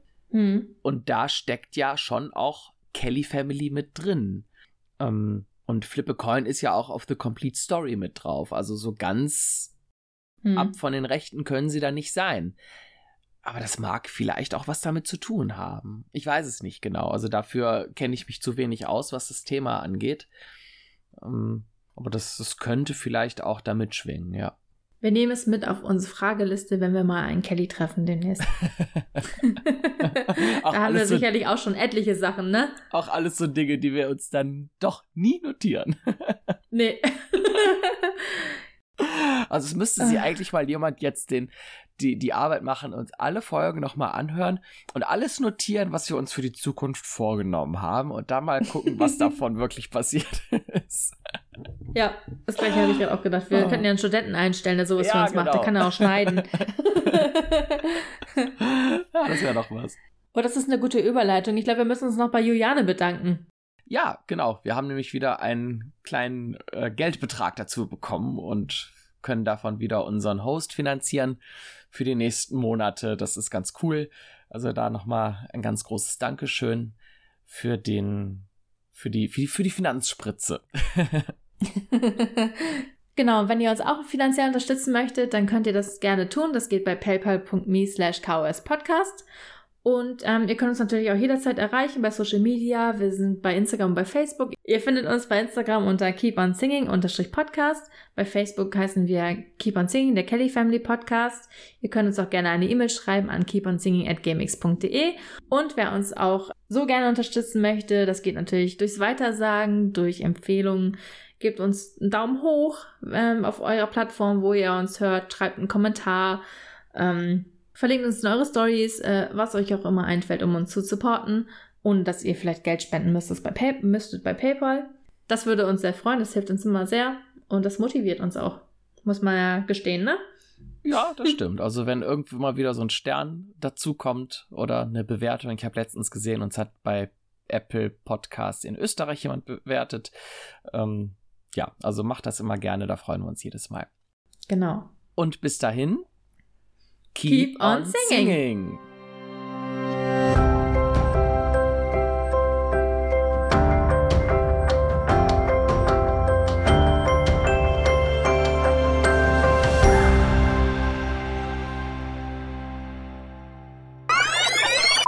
Jimmy bip bip bip bip. ja. Cool. Das hat gut geklappt, finde ich. Ja, ich finde, One Take äh, nehmen wir so, ne? wir machen es jetzt wie Angelo, nur nicht analog. ja. Ach, cool. Du warst jetzt gerade ein bisschen abgehakt, sorry, deswegen kann ich nicht auf alles antworten, was du gesagt hast. Ja, ist nicht schlimm. Du hast auch ganz komische Geräusche von dir gegeben. Da war ganz viel Gepiepe und irgendwie so, so elektrische Töne kamen da bei mir an. Oh, okay. Ja, keine Ahnung, was das war. Ich glaube, wir müssen doch eine Doppelfolge draus machen, wenn ich das so sehe. Ach, das geht schon. Wenn wir jetzt einmal zu den Liedern kommen, dann geht das so viel. Manche Lieder, okay. finde ich, sind auch gar nicht so umfangreich, bei mir jetzt zumindest. Ja. Ja, das mit über dem, also, äh, nochmal. Können wir kurz eine Pause machen? Ja. Okay, ich komme gleich wieder. Okay. So, da bin ich wieder. Gut. Ich will nochmal eben trinken nach. Ich war extra vor der Aufnahme auf Klo. ja, wenn man einmal die Schleusen geöffnet hat. ja, das ist echt so. Wie auf dem Schützenfest. Ja. Wenn du einmal losgegangen bist, hast so du schlimm. den Abend verloren. Ja, auf jeden Fall. Geht mir auch immer so. Okay. Können wir noch mal eben eine Pinkelpause machen? Ich muss schon wieder. Ja, klar. alles klar, gut. Ich komme gleich wieder. Ich gehe vielleicht auch mal eben. ja, alles klar. Boah, ey, diese Folge ist einfach mega lang. Wobei ich glaube, wir haben jetzt hier über 2,15, aber ich denke mal, dass das bestimmt auf zwei wieder runtergeht.